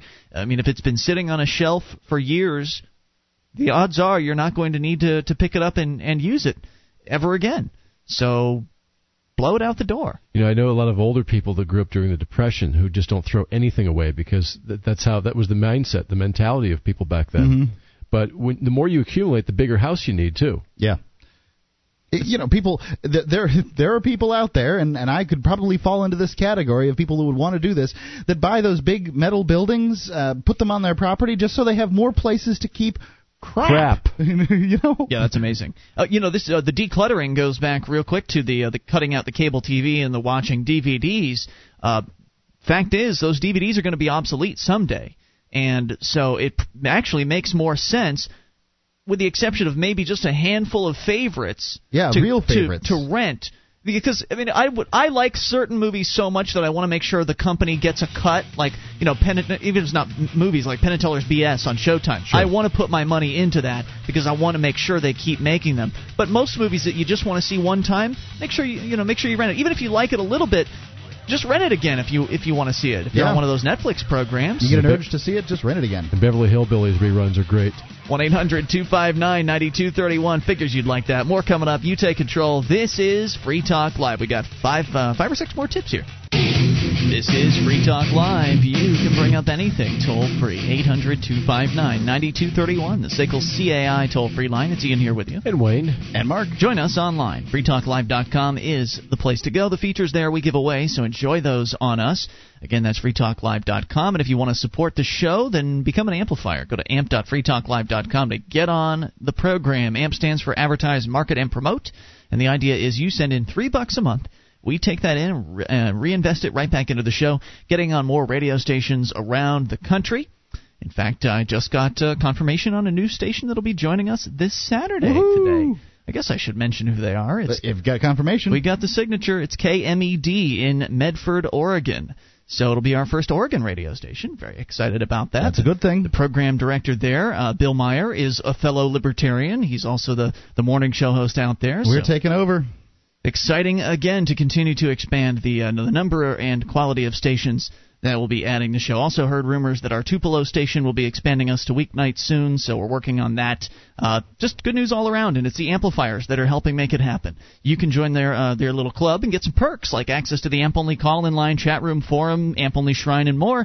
All the details are at amp.freetalklive.com. 5 or 6 more tips here about how to help save money, improve your finances, and live life a little more comfortably. Because if you've have good financial sense now, later on you will be more comfortable than if you buy a bunch of crap for your comfort now on credit. And you'll also, these tips will be second nature after you've done them for a period of time. Yeah. No big deal. They'll be habits then. Yeah. So here you go. Number 15, lend and borrow. Give books and clothes and toys you don't need anymore to your friends and family. If you need something, send out an email asking if anyone has it. Chances are they'll give it to you for free if they don't use it anymore either. So that's another way to get rid of some of the clutter that might be in your life. There's that website that you've used in the past called FreeCycle, which pretty cool essentially site, yeah. Doing the same thing on a wider scale. Yep. The idea behind FreeCycle is it's like an email list where if you've got something you want to get rid of, you just post it on this list, and then people will come and pick it up from you. One basically. Of the Free Staters here has the same sort of list that she's set up, and I'm on that list, and they offer things all the time. Number 6. And a lot of things are baby things, mind you. And it's a good thing because, that makes sense. Baby's going to outgrow a bunch of its stuff, so you feel awful selling it for next to nothing at a garage sale. You might as well give it to somebody that needs it, and then who knows? Maybe a good karma will come back around. Number 16, barter. It's a lost art, but lots of people will take your services or goods instead of money, especially if you're friends or at least know each other. Get into the habit of offering to barter, and you'll find yourself saving a lot of money.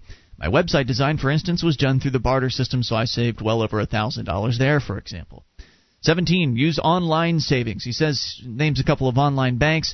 He says that not only do you earn twice the interest of a normal savings account, but if you don't get the ATM account, it's not as easy to withdraw money, making it less likely that you'll take your money out on an impulse. Mm. So it's still your money. It's just a little more difficult to get your hands on it. And that could be important, especially if you are an impulsive buyer, to put a couple layers of security in between you and your spending.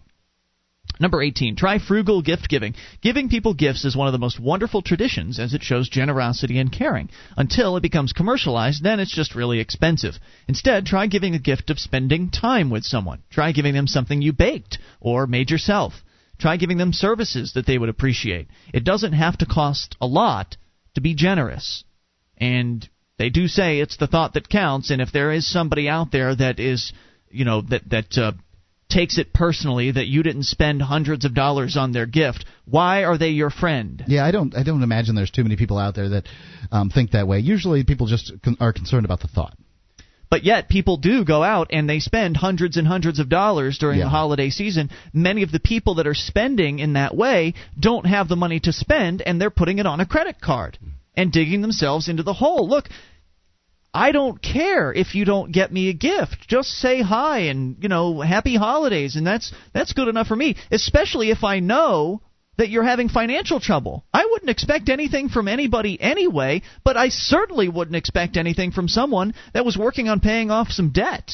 Yeah, how many times do you see someone complain they can't afford health insurance, and then you see them waste money in the same breath? Right, buy a cart full of toys for their kids at Christmas. Right. When if your kid's young enough, a cardboard box will entertain them for hours. So get creative with that. Number 19, teach your kids about advertising, saving, earning, and gift-giving. If you have kids, educating them about money will save you a lot of money in the long run. If they know how advertising influences them in tricky ways, they'll be less likely to beg you for the latest fad toys. And if they know about saving and earning money, they'll respect the money you earn and the money you're trying to save. If they know that gift-giving doesn't have to be about spending a lot of money, then they won't necessarily want expensive stuff. And this is one of the things that my parents did right. They didn't do very good on the whole sex education thing, but they did very well on helping me understand saving. They didn't do much else with money as far as helping me with money, but saving they did help me with, and boy, did it work. For instance, when I was younger and I wanted to get a Nintendo back in the 1980s, I would have been, 7 or 8 years old at the time. They told me, save your money, and so I did. And boy, was I proud when I went into Walmart with, a whole lot of money in change. But because, I was getting allowance of whatever, 50 cents a week for taking out the garbage or whatever it was. Earning a few bucks here and there. So cute. Yeah, and I went in there with all that money and change and, a bunch of dollar bills and stuff and bought my Nintendo. That was a moment for me, and I've never went back. On my 15th birthday or thereabouts, in Florida, you could drive they had some weird rule that you could drive a motorcycle as long as it had less than 5 brake horsepower or some nonsense rule like that, essentially amounted to 50 cc's or less. Mm-hmm. And I went in on my 15th birthday, and I bought with $500 a brand new Yamaha Riva scooter that I had saved all the money for, and I bought it on my own. And God, I love that thing. You know what the best part about that is when you buy it yourself is that sometimes you're going to make a mistake when you do that when you're a kid. Mm-hmm. But it's important to see that, wow, I wasted my money on that. Because then you gotta be careful. It's the value of a dollar. Right. You learn those lessons. And it may seem like a lot then, but when you learn those hard lessons with a few bucks, it makes them a heck of a lot easier than learning them as an adult when it's harder to learn things, and you make it with a lot more money. Yes. So this is a critical one. If you've got kids, make sure that they have the financial intelligence that you wish you had when you were 18 or whatever. Make sure that throughout their entire life they're learning new lessons about finances and how to handle money and many of the very same tips and tricks we've been talking about here. So that way when they're ready to go out into the world, they've got it all down, whereas you made a bunch of mistakes. That way they don't have to make the same mistakes that you necessarily made because they've learned from your errors prior to actually doing them. They'll still make their own mistakes, but you can be sure of that. With that extra knowledge, it'll help them go a lot further and help them live a much more comfortable life than even you might have done.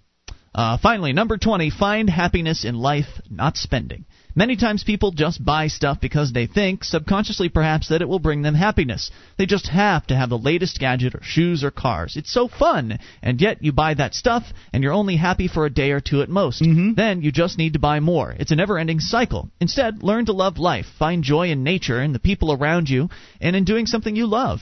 In exercise or meditation, there's so much in life to make us happy, there's no need to find it in spending. Good stuff.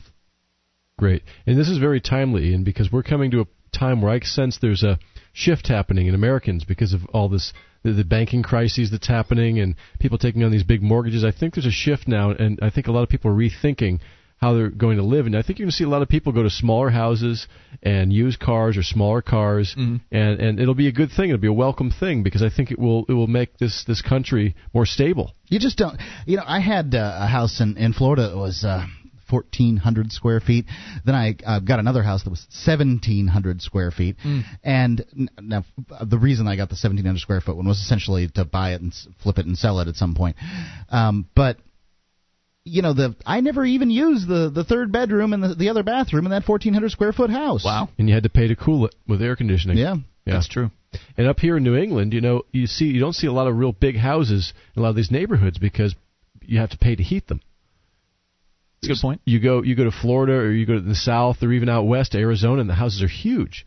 Now people have to air condition them, obviously, but up here, the old Yankees didn't like paying a lot to heat their houses, and they still don't. Makes sense. So there you go. If you've got some tips that you wanted to share to add in here, it's just great knowledge to just have, again, as I said before, just a top burner. Just know what these things are and do your best to apply them in your life. Because the more disciplined you can become with your finances, the more the wealthier you're going to be in the long run. And if you can avoid getting into debt, now there's some debt that's constructive. Debt is bad. Probably you're going to have to buy your house with debt. You're probably going to have to, if you're getting into a business, you may need to get in some debt in order to do that. But both of those things are important in that you need somewhere to have a roof over your head, and your business you can make more money in the long run from. So and so much of our consumer society believes that happiness is based on the things you own. Not so. No, it's not. The secret to happiness is want what you got. 1-800-259-9231. You can take control of the airwaves. Bring up whatever's on your mind. Hour 3 is on the way, and we have yet to talk about the puppy, the poor, poor puppy in Iraq. More on the way. It's Free Talk Live. Would you like to help others find Free Talk Live? You can help us advertise, market, and promote the show at amp.freetalklive.com. Consider becoming a Free Talk Live amplifier now for $3 a month and get some cool bonuses at amp.freetalklive.com.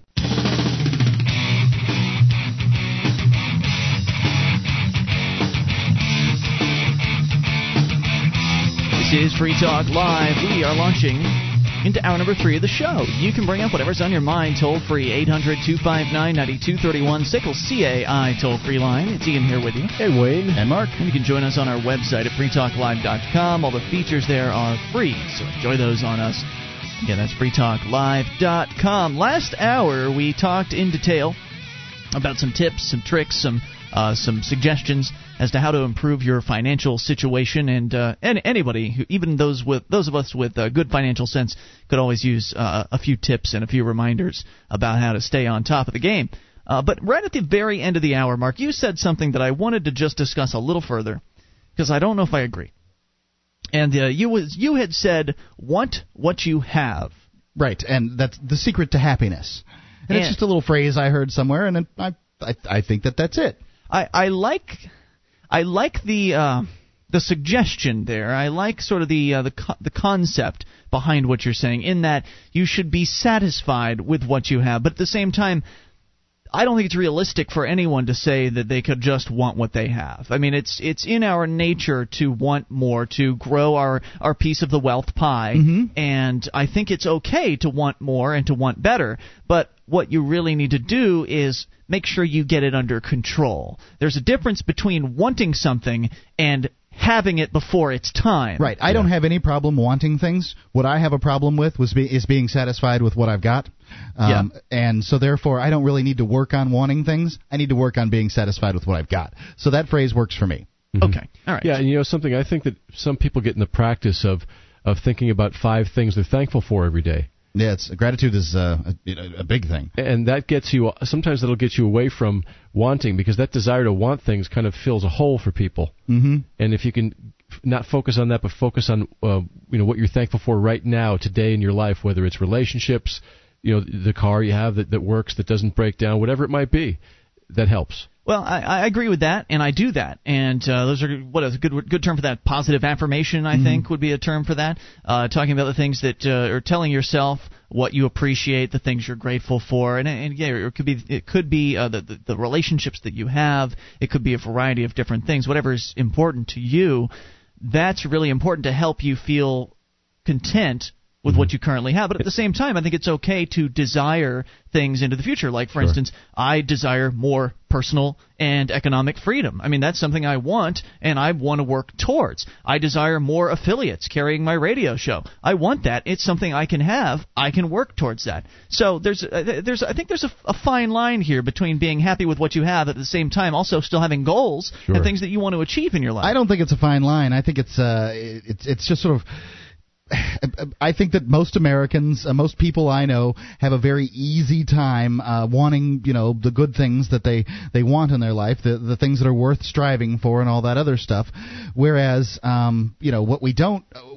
mistakes that we make are often having to do with getting things, wanting things too soon. We have a debt-based society, and people just, over and over again, they make a lot of mistakes in as far as budgeting, and they get things too soon. That's the main problem. Yeah, the delayed gratification thing is so important, because the notion that you've got to have things instantly when you want them is a big problem. It's like a baby. I mean, you're basically being a baby at that level. Yes. And I think what you said before about focusing on personal and economic freedom, if you focus on that, then that's counter to spending money you don't have.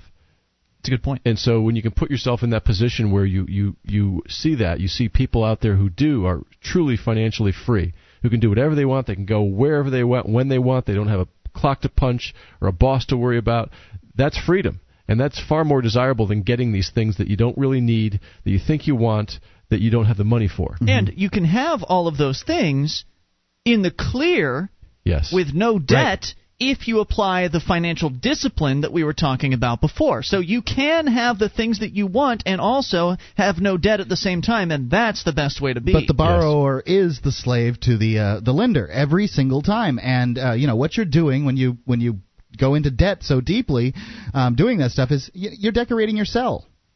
Yeah, that's a great point. Yeah, that's very well put. And you know, even if you have a mortgage, there's programs now that show how you can accelerate your payments without actually spending any more per month just by making half of your mortgage payment 2 weeks early. Yeah. And those work really well too to get yourself out of debt, both for credit cards and mortgage. All kinds of little tricks all over the place. The more you apply, the better off you're going to be. So you can have what you want, but patience is a very important factor, mm-hmm. and I think that's what's lacking. Yeah, delayed gratification is very important. It's more satisfying too if you've worked for it. If you set those goals for yourself and you say, okay, I do want to have this big screen TV or this new car or whatever it is that's really shiny and special and that you really want to add to your life. I do want this, but I understand that I can't put it on the charge card. I understand that I need to have a certain amount in savings first. Before I go out and spend some of my hard-earned money on this item, then you've actually really worked for it. You own it outright on day number one. Yep. And it's really yours. What I use a charge card for and what it makes sense to me is, for write-offs, to be able to document spending. Sometimes it's a heck of a lot easier to use a charge card than it is to have receipts for everything. And, you can just at the end of the year just go through and outline the things that were, the write-offs. And sometimes at the end of the month I'll make notes on the bill as to what this was and how much I spent on this particular bill, that kind of thing. That's an interesting distinction you mentioned, Mark, calling it a charge card rather than a credit card. Mm. It's a charge card if you pay it off at the end of the month with money you can afford. That's a good point. But it's a credit card, that means you're using it for credit, so you're not paying it off, so you're paying interest on the unpaid balance. And if you're going to have a charge card or a credit card or whatever, look for one of the ones with the cashback option.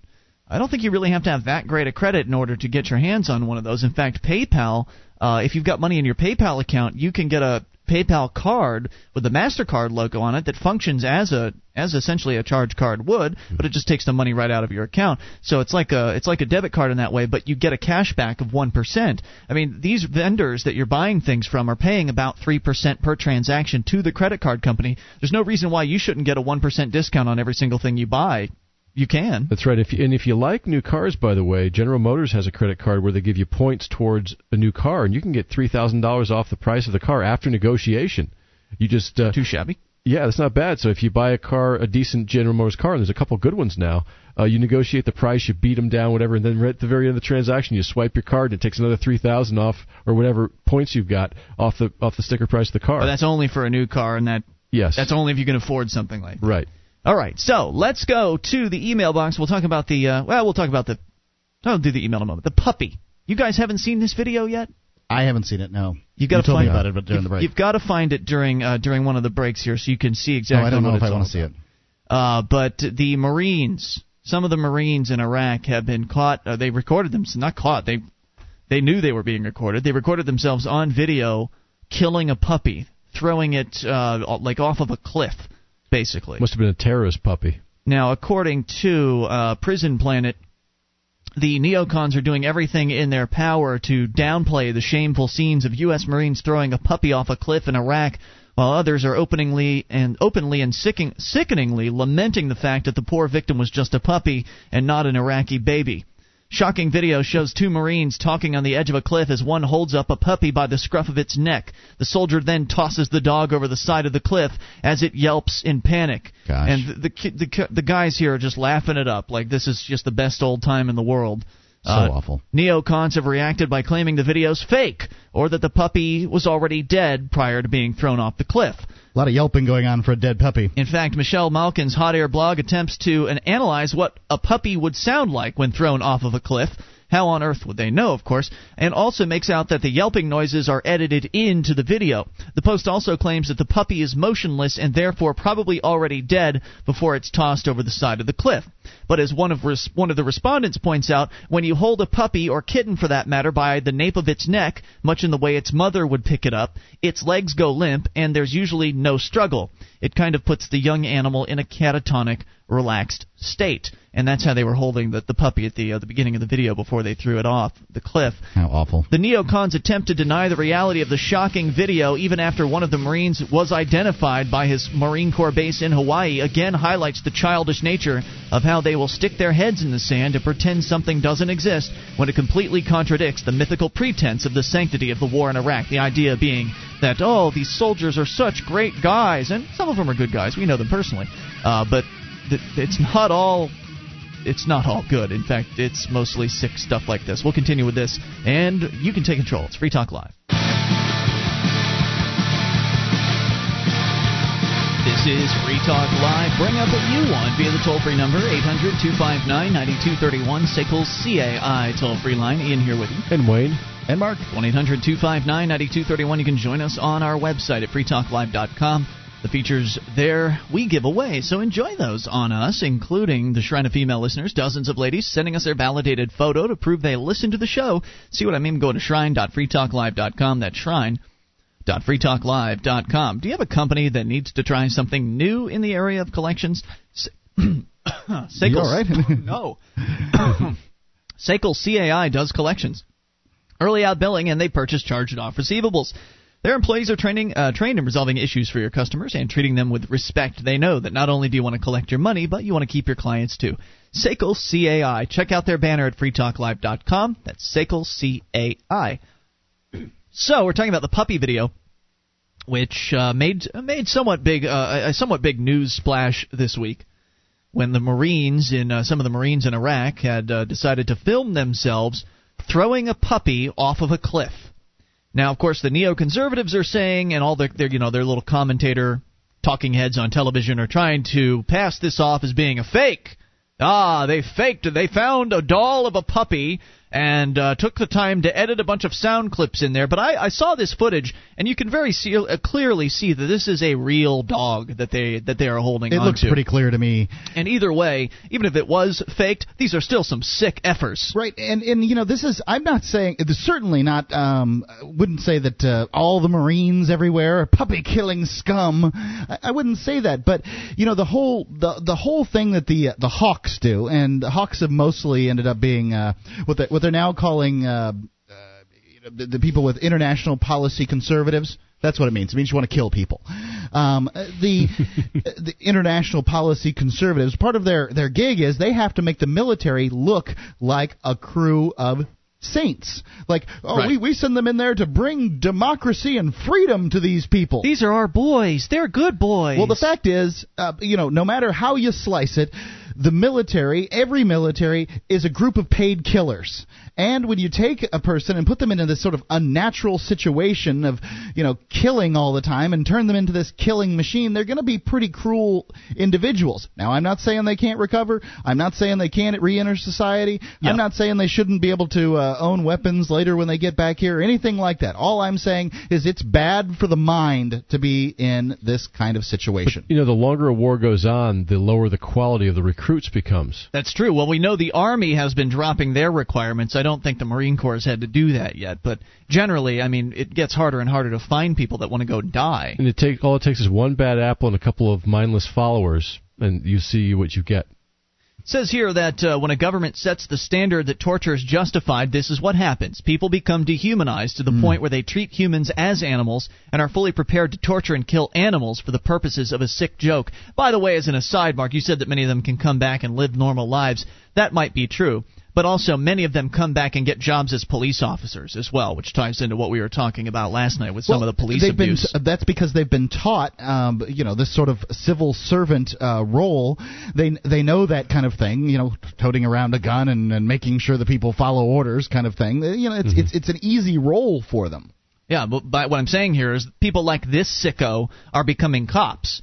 Just as so you know, in addition, despite admitted atrocities committed at Abu Ghraib and other torture camps, including raping children and beating people to death, the fact that a puppy has caused more outrage reflects on how the rest of society has also been dehumanized. And yeah. I think that's an excellent point. It's true. There is so much outrage and so much news coverage about this one Marine killing one puppy in Iraq But yet all of the, 100,000 or more, some have estimated over 600,000 the last time I saw numbers, right. And it's been months. If they're not Americans, they're not people, so they don't count. They're subhumans. Right. And so a puppy's more important than the poor innocent Iraqis that were slaughtered. Somehow a puppy can span racial and ethnic and national borders, but, humans can't.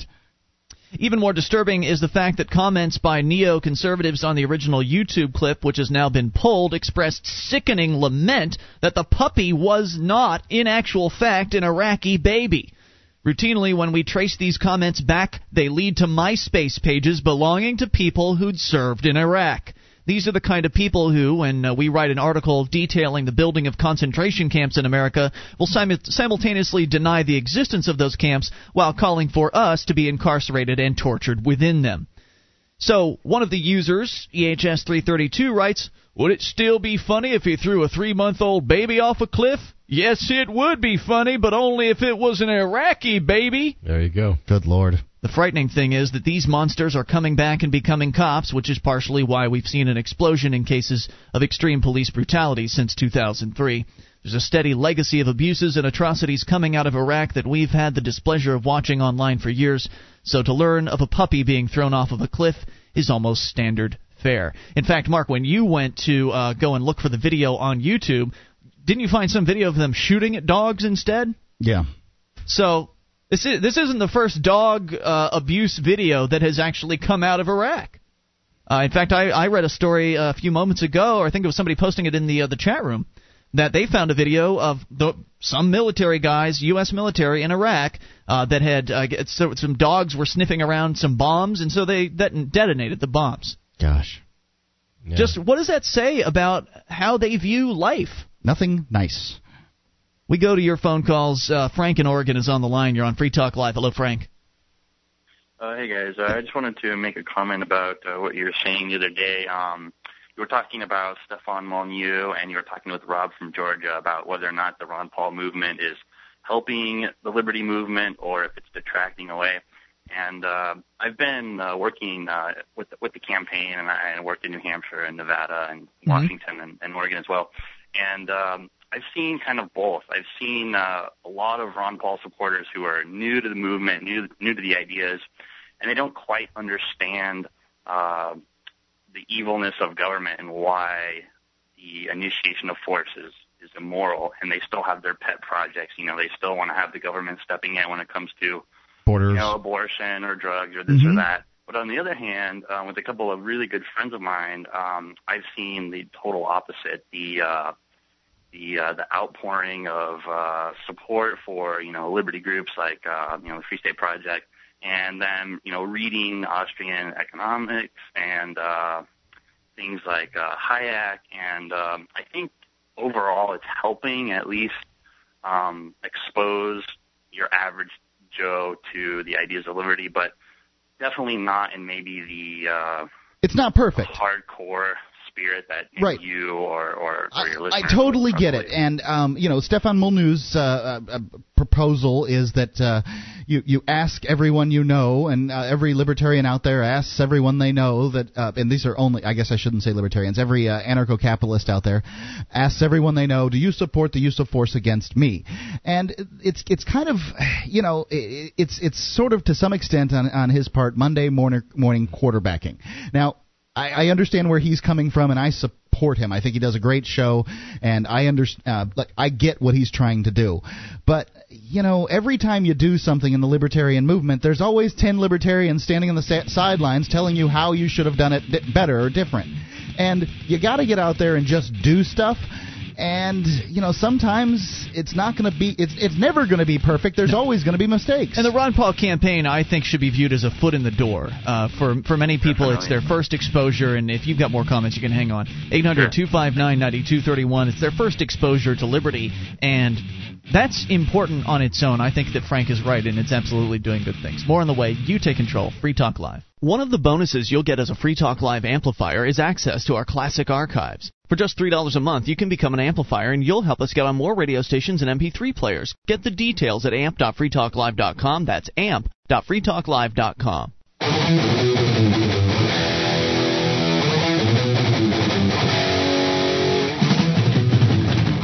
This is number is 1-800-259-9231, SACL CAI toll-free line. It's Ian here with you. And Wayne. And Mark. And you can join us on our website, freetalklive.com. Features we give away, so including the archives, by the way, so enjoy all of those downloads totally free right there on the front page of the website. freetalklive.com. March 12th through the 15th is the 56th annual running of the Mobile One 12 Hours of Sebring. It's presented by Fresh from Florida. The world's fastest sports cars will battle for 12 hours on the famous Sebring Road course. For tickets and information, call 1-800-626-RACE.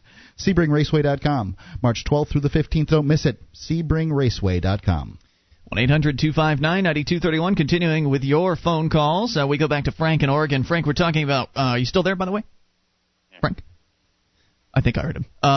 So we're talking about Ron Paul and the argument that some have made that Ron Paul's doing more damage than good to the libertarian movement. And I just don't think it's backed up in any way by any fact. I think it's just pure supposition. And I would agree. Yeah, and you're saying that you've seen it personally because you're actually on the ground. You're the guy that actually traveled from Oregon to New Hampshire as part of the Operation Live Free or Die project. So you are definitely one of the most active of Ron Paul activists. Yeah, and I think even if you take all the negative parts of the movement out and you just focus on one of the biggest issues that everyone agrees upon, and that's getting rid of the Federal Reserve and really focusing on where the value of our money comes from and how that whole system works, and that's unanimous agreement. So, I mean, even if you can get all the people together to just reduce the government just in that area or that aspect, you would have more, liberty happening in this country than, the last I don't know how many years. And, that's a goal worthwhile, even if maybe, they still want to, keep abortion this way or that way, or continue the war on drugs, or whatever other government program that those people like. If they're helping you achieve just one of your goals, then it's beneficial to keep them on your team, I guess. Right, and Ron Paul's goals for the most part are of a libertarian nature. He's not the perfect libertarian candidate. He's no Harry Brown. He's not out talking about the principles of why government doesn't work. The perfect libertarian wouldn't be running for office.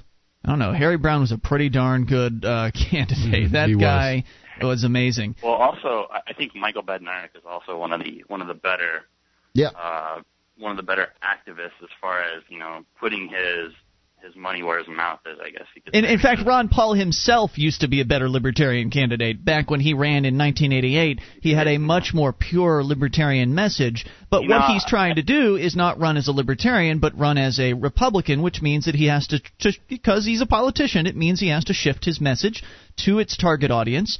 And, it's certainly not – he's not targeting neocons, but he's targeting the disaffected Republicans. And to that end, I think he's doing a fine job. All things considered, he's doing better in the polls than any libertarian candidate has ever done, which is why I say he's a great foot in the door. He's not talking about principle. He's just talking about sensible changes that can be made to drastically reduce the size of the federal government, and that's something that a lot of people want to hear and that they're listening for.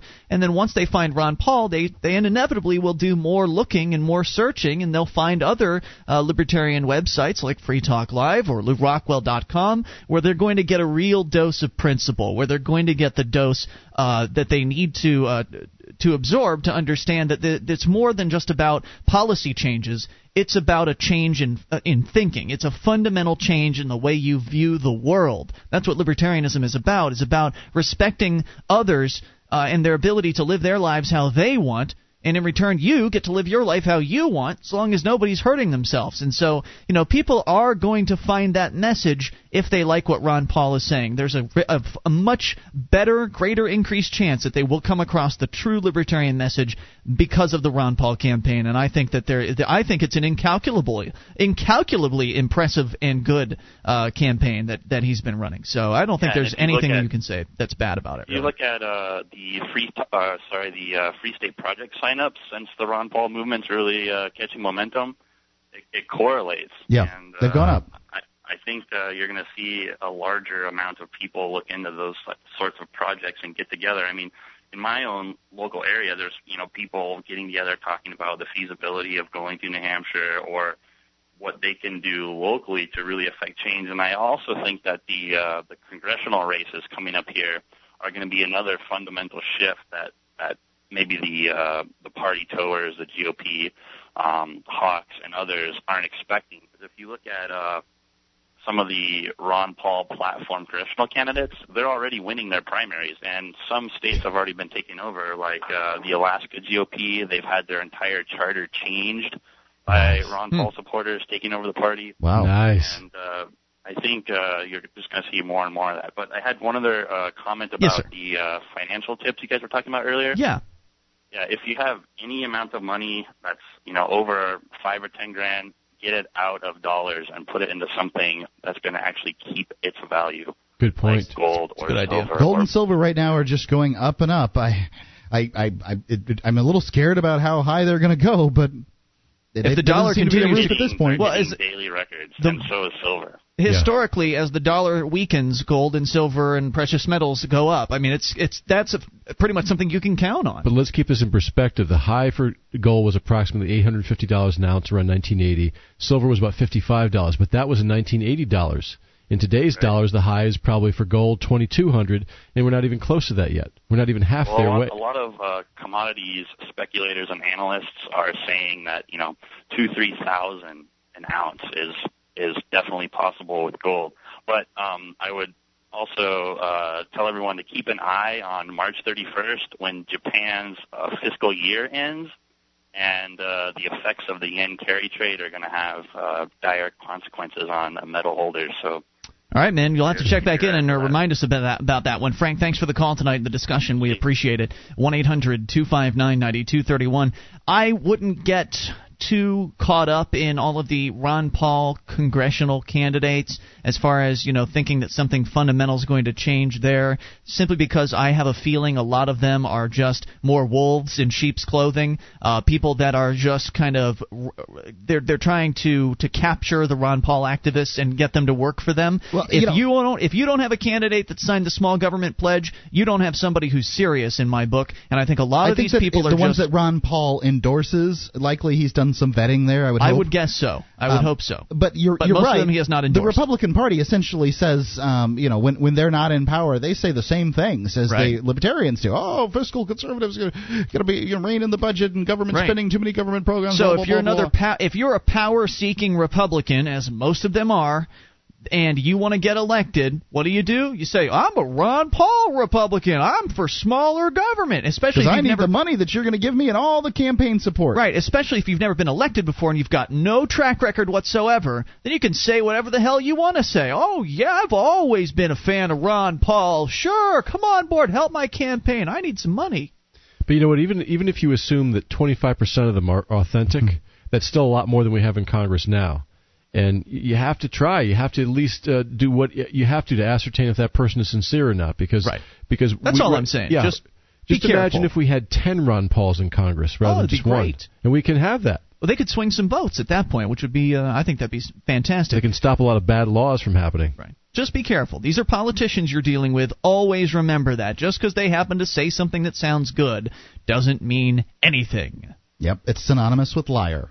Yep, 1-800-259-9231, unscreened to the amp line. Who is this? Mac. Mac in Georgia. What's on your mind? I'm good, Mac. Listening. I know I'm a couple days late, but I was thinking about the border fence thing. Yeah. I want to talk about government wasting money. Thinking about the Joint Strike Fighter Project. The Joint Strike Fighter Project? Yeah, the F-22 project. Oh, yeah, that was a disaster. Wait, what is this? I don't have all the specifics on it, but I saw it. The military is thinking about, the military is putting billions of dollars into modernizing this air fleet, especially with the Air Force, Marines, and the Navy. They're trying to get one or two fighter jets for all three services. And I think when it started, it was supposed to be like about $45 million per plane. And I think per plane it has tripled. Of course. Hang on. More on the way. It's Free Talk Live. You take control.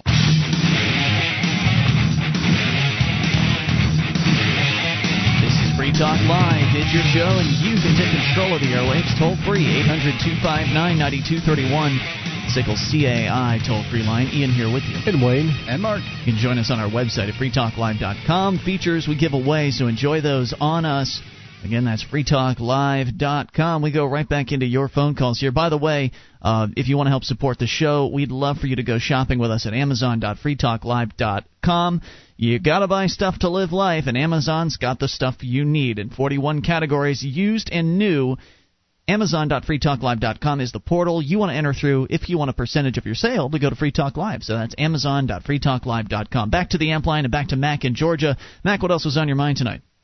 Oh, well, what I was saying about the Joint Strike Fighter project was that, you know, you would think that the government would learn not to throw the money into a black hole, but, you know, that it's getting to the point that the fighter jets that we do have, like the F-16, the F-A-18, they're getting to the point that they're falling apart in the sky. Matter of fact, there was a crash in Alabama last month, and a pilot was killed, and they traced it back to those stress fractures in the airframe. These planes are like 20 years old, and you know they're horsing them.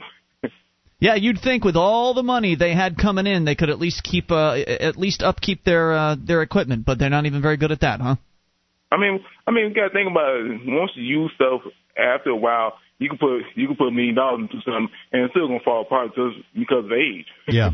Now, Mac, you used to be a military policeman, right? I'm still a military policeman. I used to be a civilian police.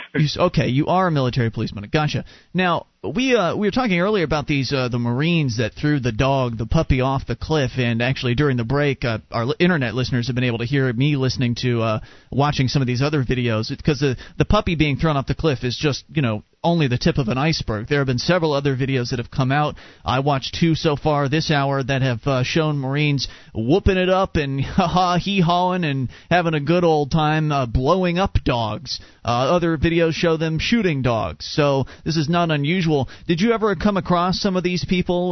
Were you aware of these people being in the military with you? Yeah, I mean, in the unit I'm in now, mostly retired people. Some active duty, but, you know, they're not. We usually don't have to deal with sadistic people. They usually go in and they do something, they get kicked right out. But and when I was in ROTC in high school, I had an ROTC instructor.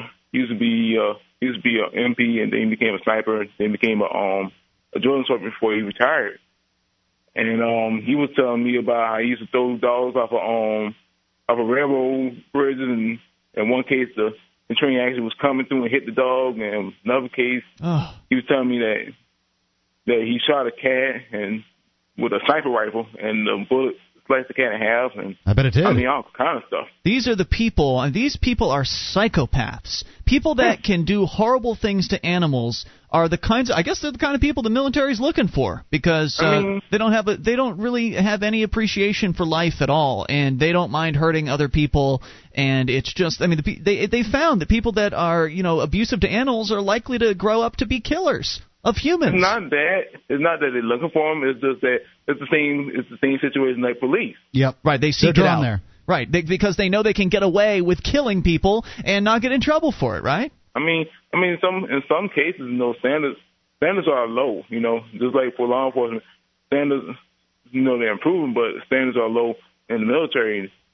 You know, incompetence. As long as you're this person, it doesn't matter how dumb you are or anything like that. As long as you can just follow commands, you know, you're promotable. There you go. That's spoken from a man who is in the military. Mac, thanks for the call tonight, dude. 800-259-9231. If you're a yes person, there you go. You're in.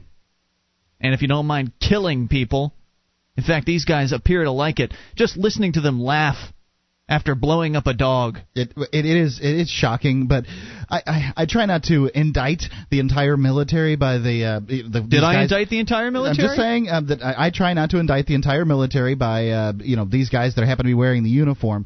But man, there are a lot of videos out there, and I think that it's, you know, it's not just those people, but it's the situation that they're put in at the same time. I think that it twists their minds. Here's an email that came in from Tyrone. He says, "Hey, guys, I'd like to say I love the show and have been listening for a little while now. Before I go on, I must say please be patient, for I went to government school." So did I, Tyrone. "For years now, considered myself a true American patriot, but boy, was I naive. After going to different patriot sites on the internet, I was heartbroken and disillusioned at the fact that I was unwelcomed. The patriots didn't want my type around or my help. But why? I was a hard-working good person, no criminal record, and I'm a vet. So you might wonder, why wouldn't they want me among their ranks? Well, I'm guessing the first name. I'm a black man, and that's why I'm so skittish about joining the Free State Project, because some people might not want me around. I'm old enough to know. Hold on, he's almost done. I'm old enough to know it's not everybody, but how many does it take to make a person feel uncomfortable? Thank you, and please keep up the good work. From Tyrone. It may very well be true. I don't know, but I haven't met any Free State Project member that I would have that I would believe to be bigoted. At least not more than the slight amount of bigoted that sort of most people have, you know, just people being different and that kind of thing. But I think they're more welcoming is how I would see it. I agree. At least the ones that are around here that I interact with, I don't see a speck of hatred for others. The people that are around here, at least, they judge people on an individual basis. That's what a libertarian should do. And I concur with you, too. All the people I've met in the Free State Project have been very welcoming, and we would welcome Tyrone like everybody else. Now, that's the Free State Project members and the people that we associate with. But that's not to say that there won't be racists in New Hampshire. Right. Racists are all over this country.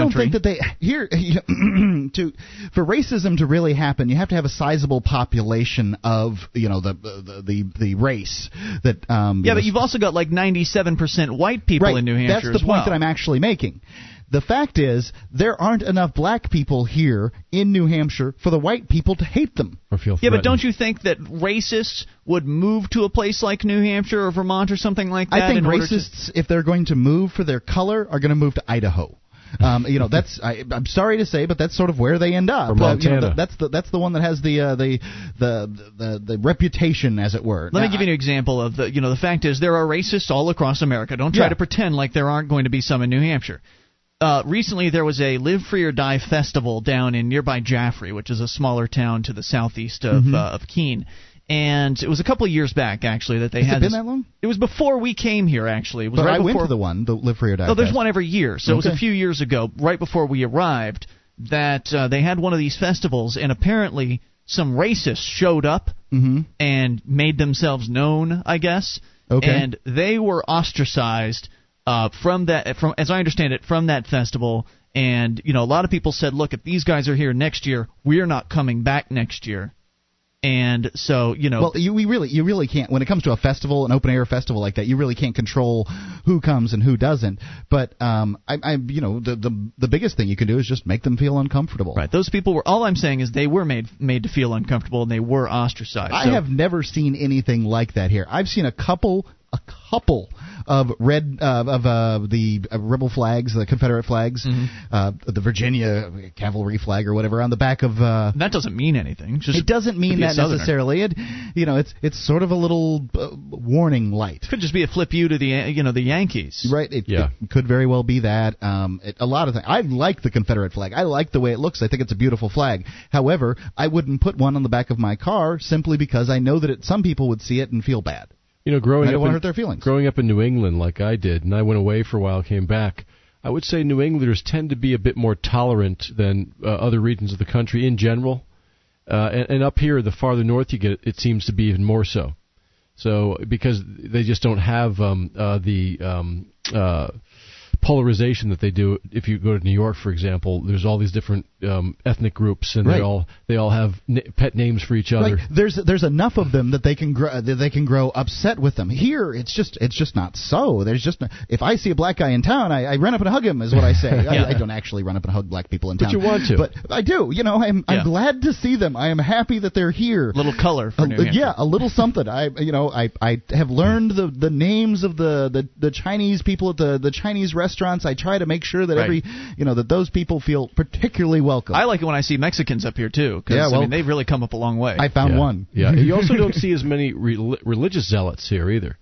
the religious people here tend to be more tolerant than other places I've been. Yeah, you know, I have never seen well, not that I would encounter very many of them, but even the religious people that the overtly religious people that I know are religious are not zealotous or hateful. Well, I've seen a few of the abortion bumper stickers, you know, where there's a whole bunch of them. Oh, they're up here. That kind of thing. And they pick it outside. It's not like Bradenton, Florida. No, where it's even they pick it outside of Planned Parenthood too. Look, you know, it's never going to be easy as a liberty-loving activist, whether you're black, white, Hispanic, whatever it is that your skin color might happen to be, it's never going to be easy what it is we're trying to do, and that's change people's hearts and minds. And I, for one, welcome people of all sorts of colors and genders and ages up here. If you love liberty, you will find some great friends here in New Hampshire. There's no doubt about it. We all have. FreeStateProject.org. You can take control tomorrow night. We'll be back then online in the meantime at freetalklive.com.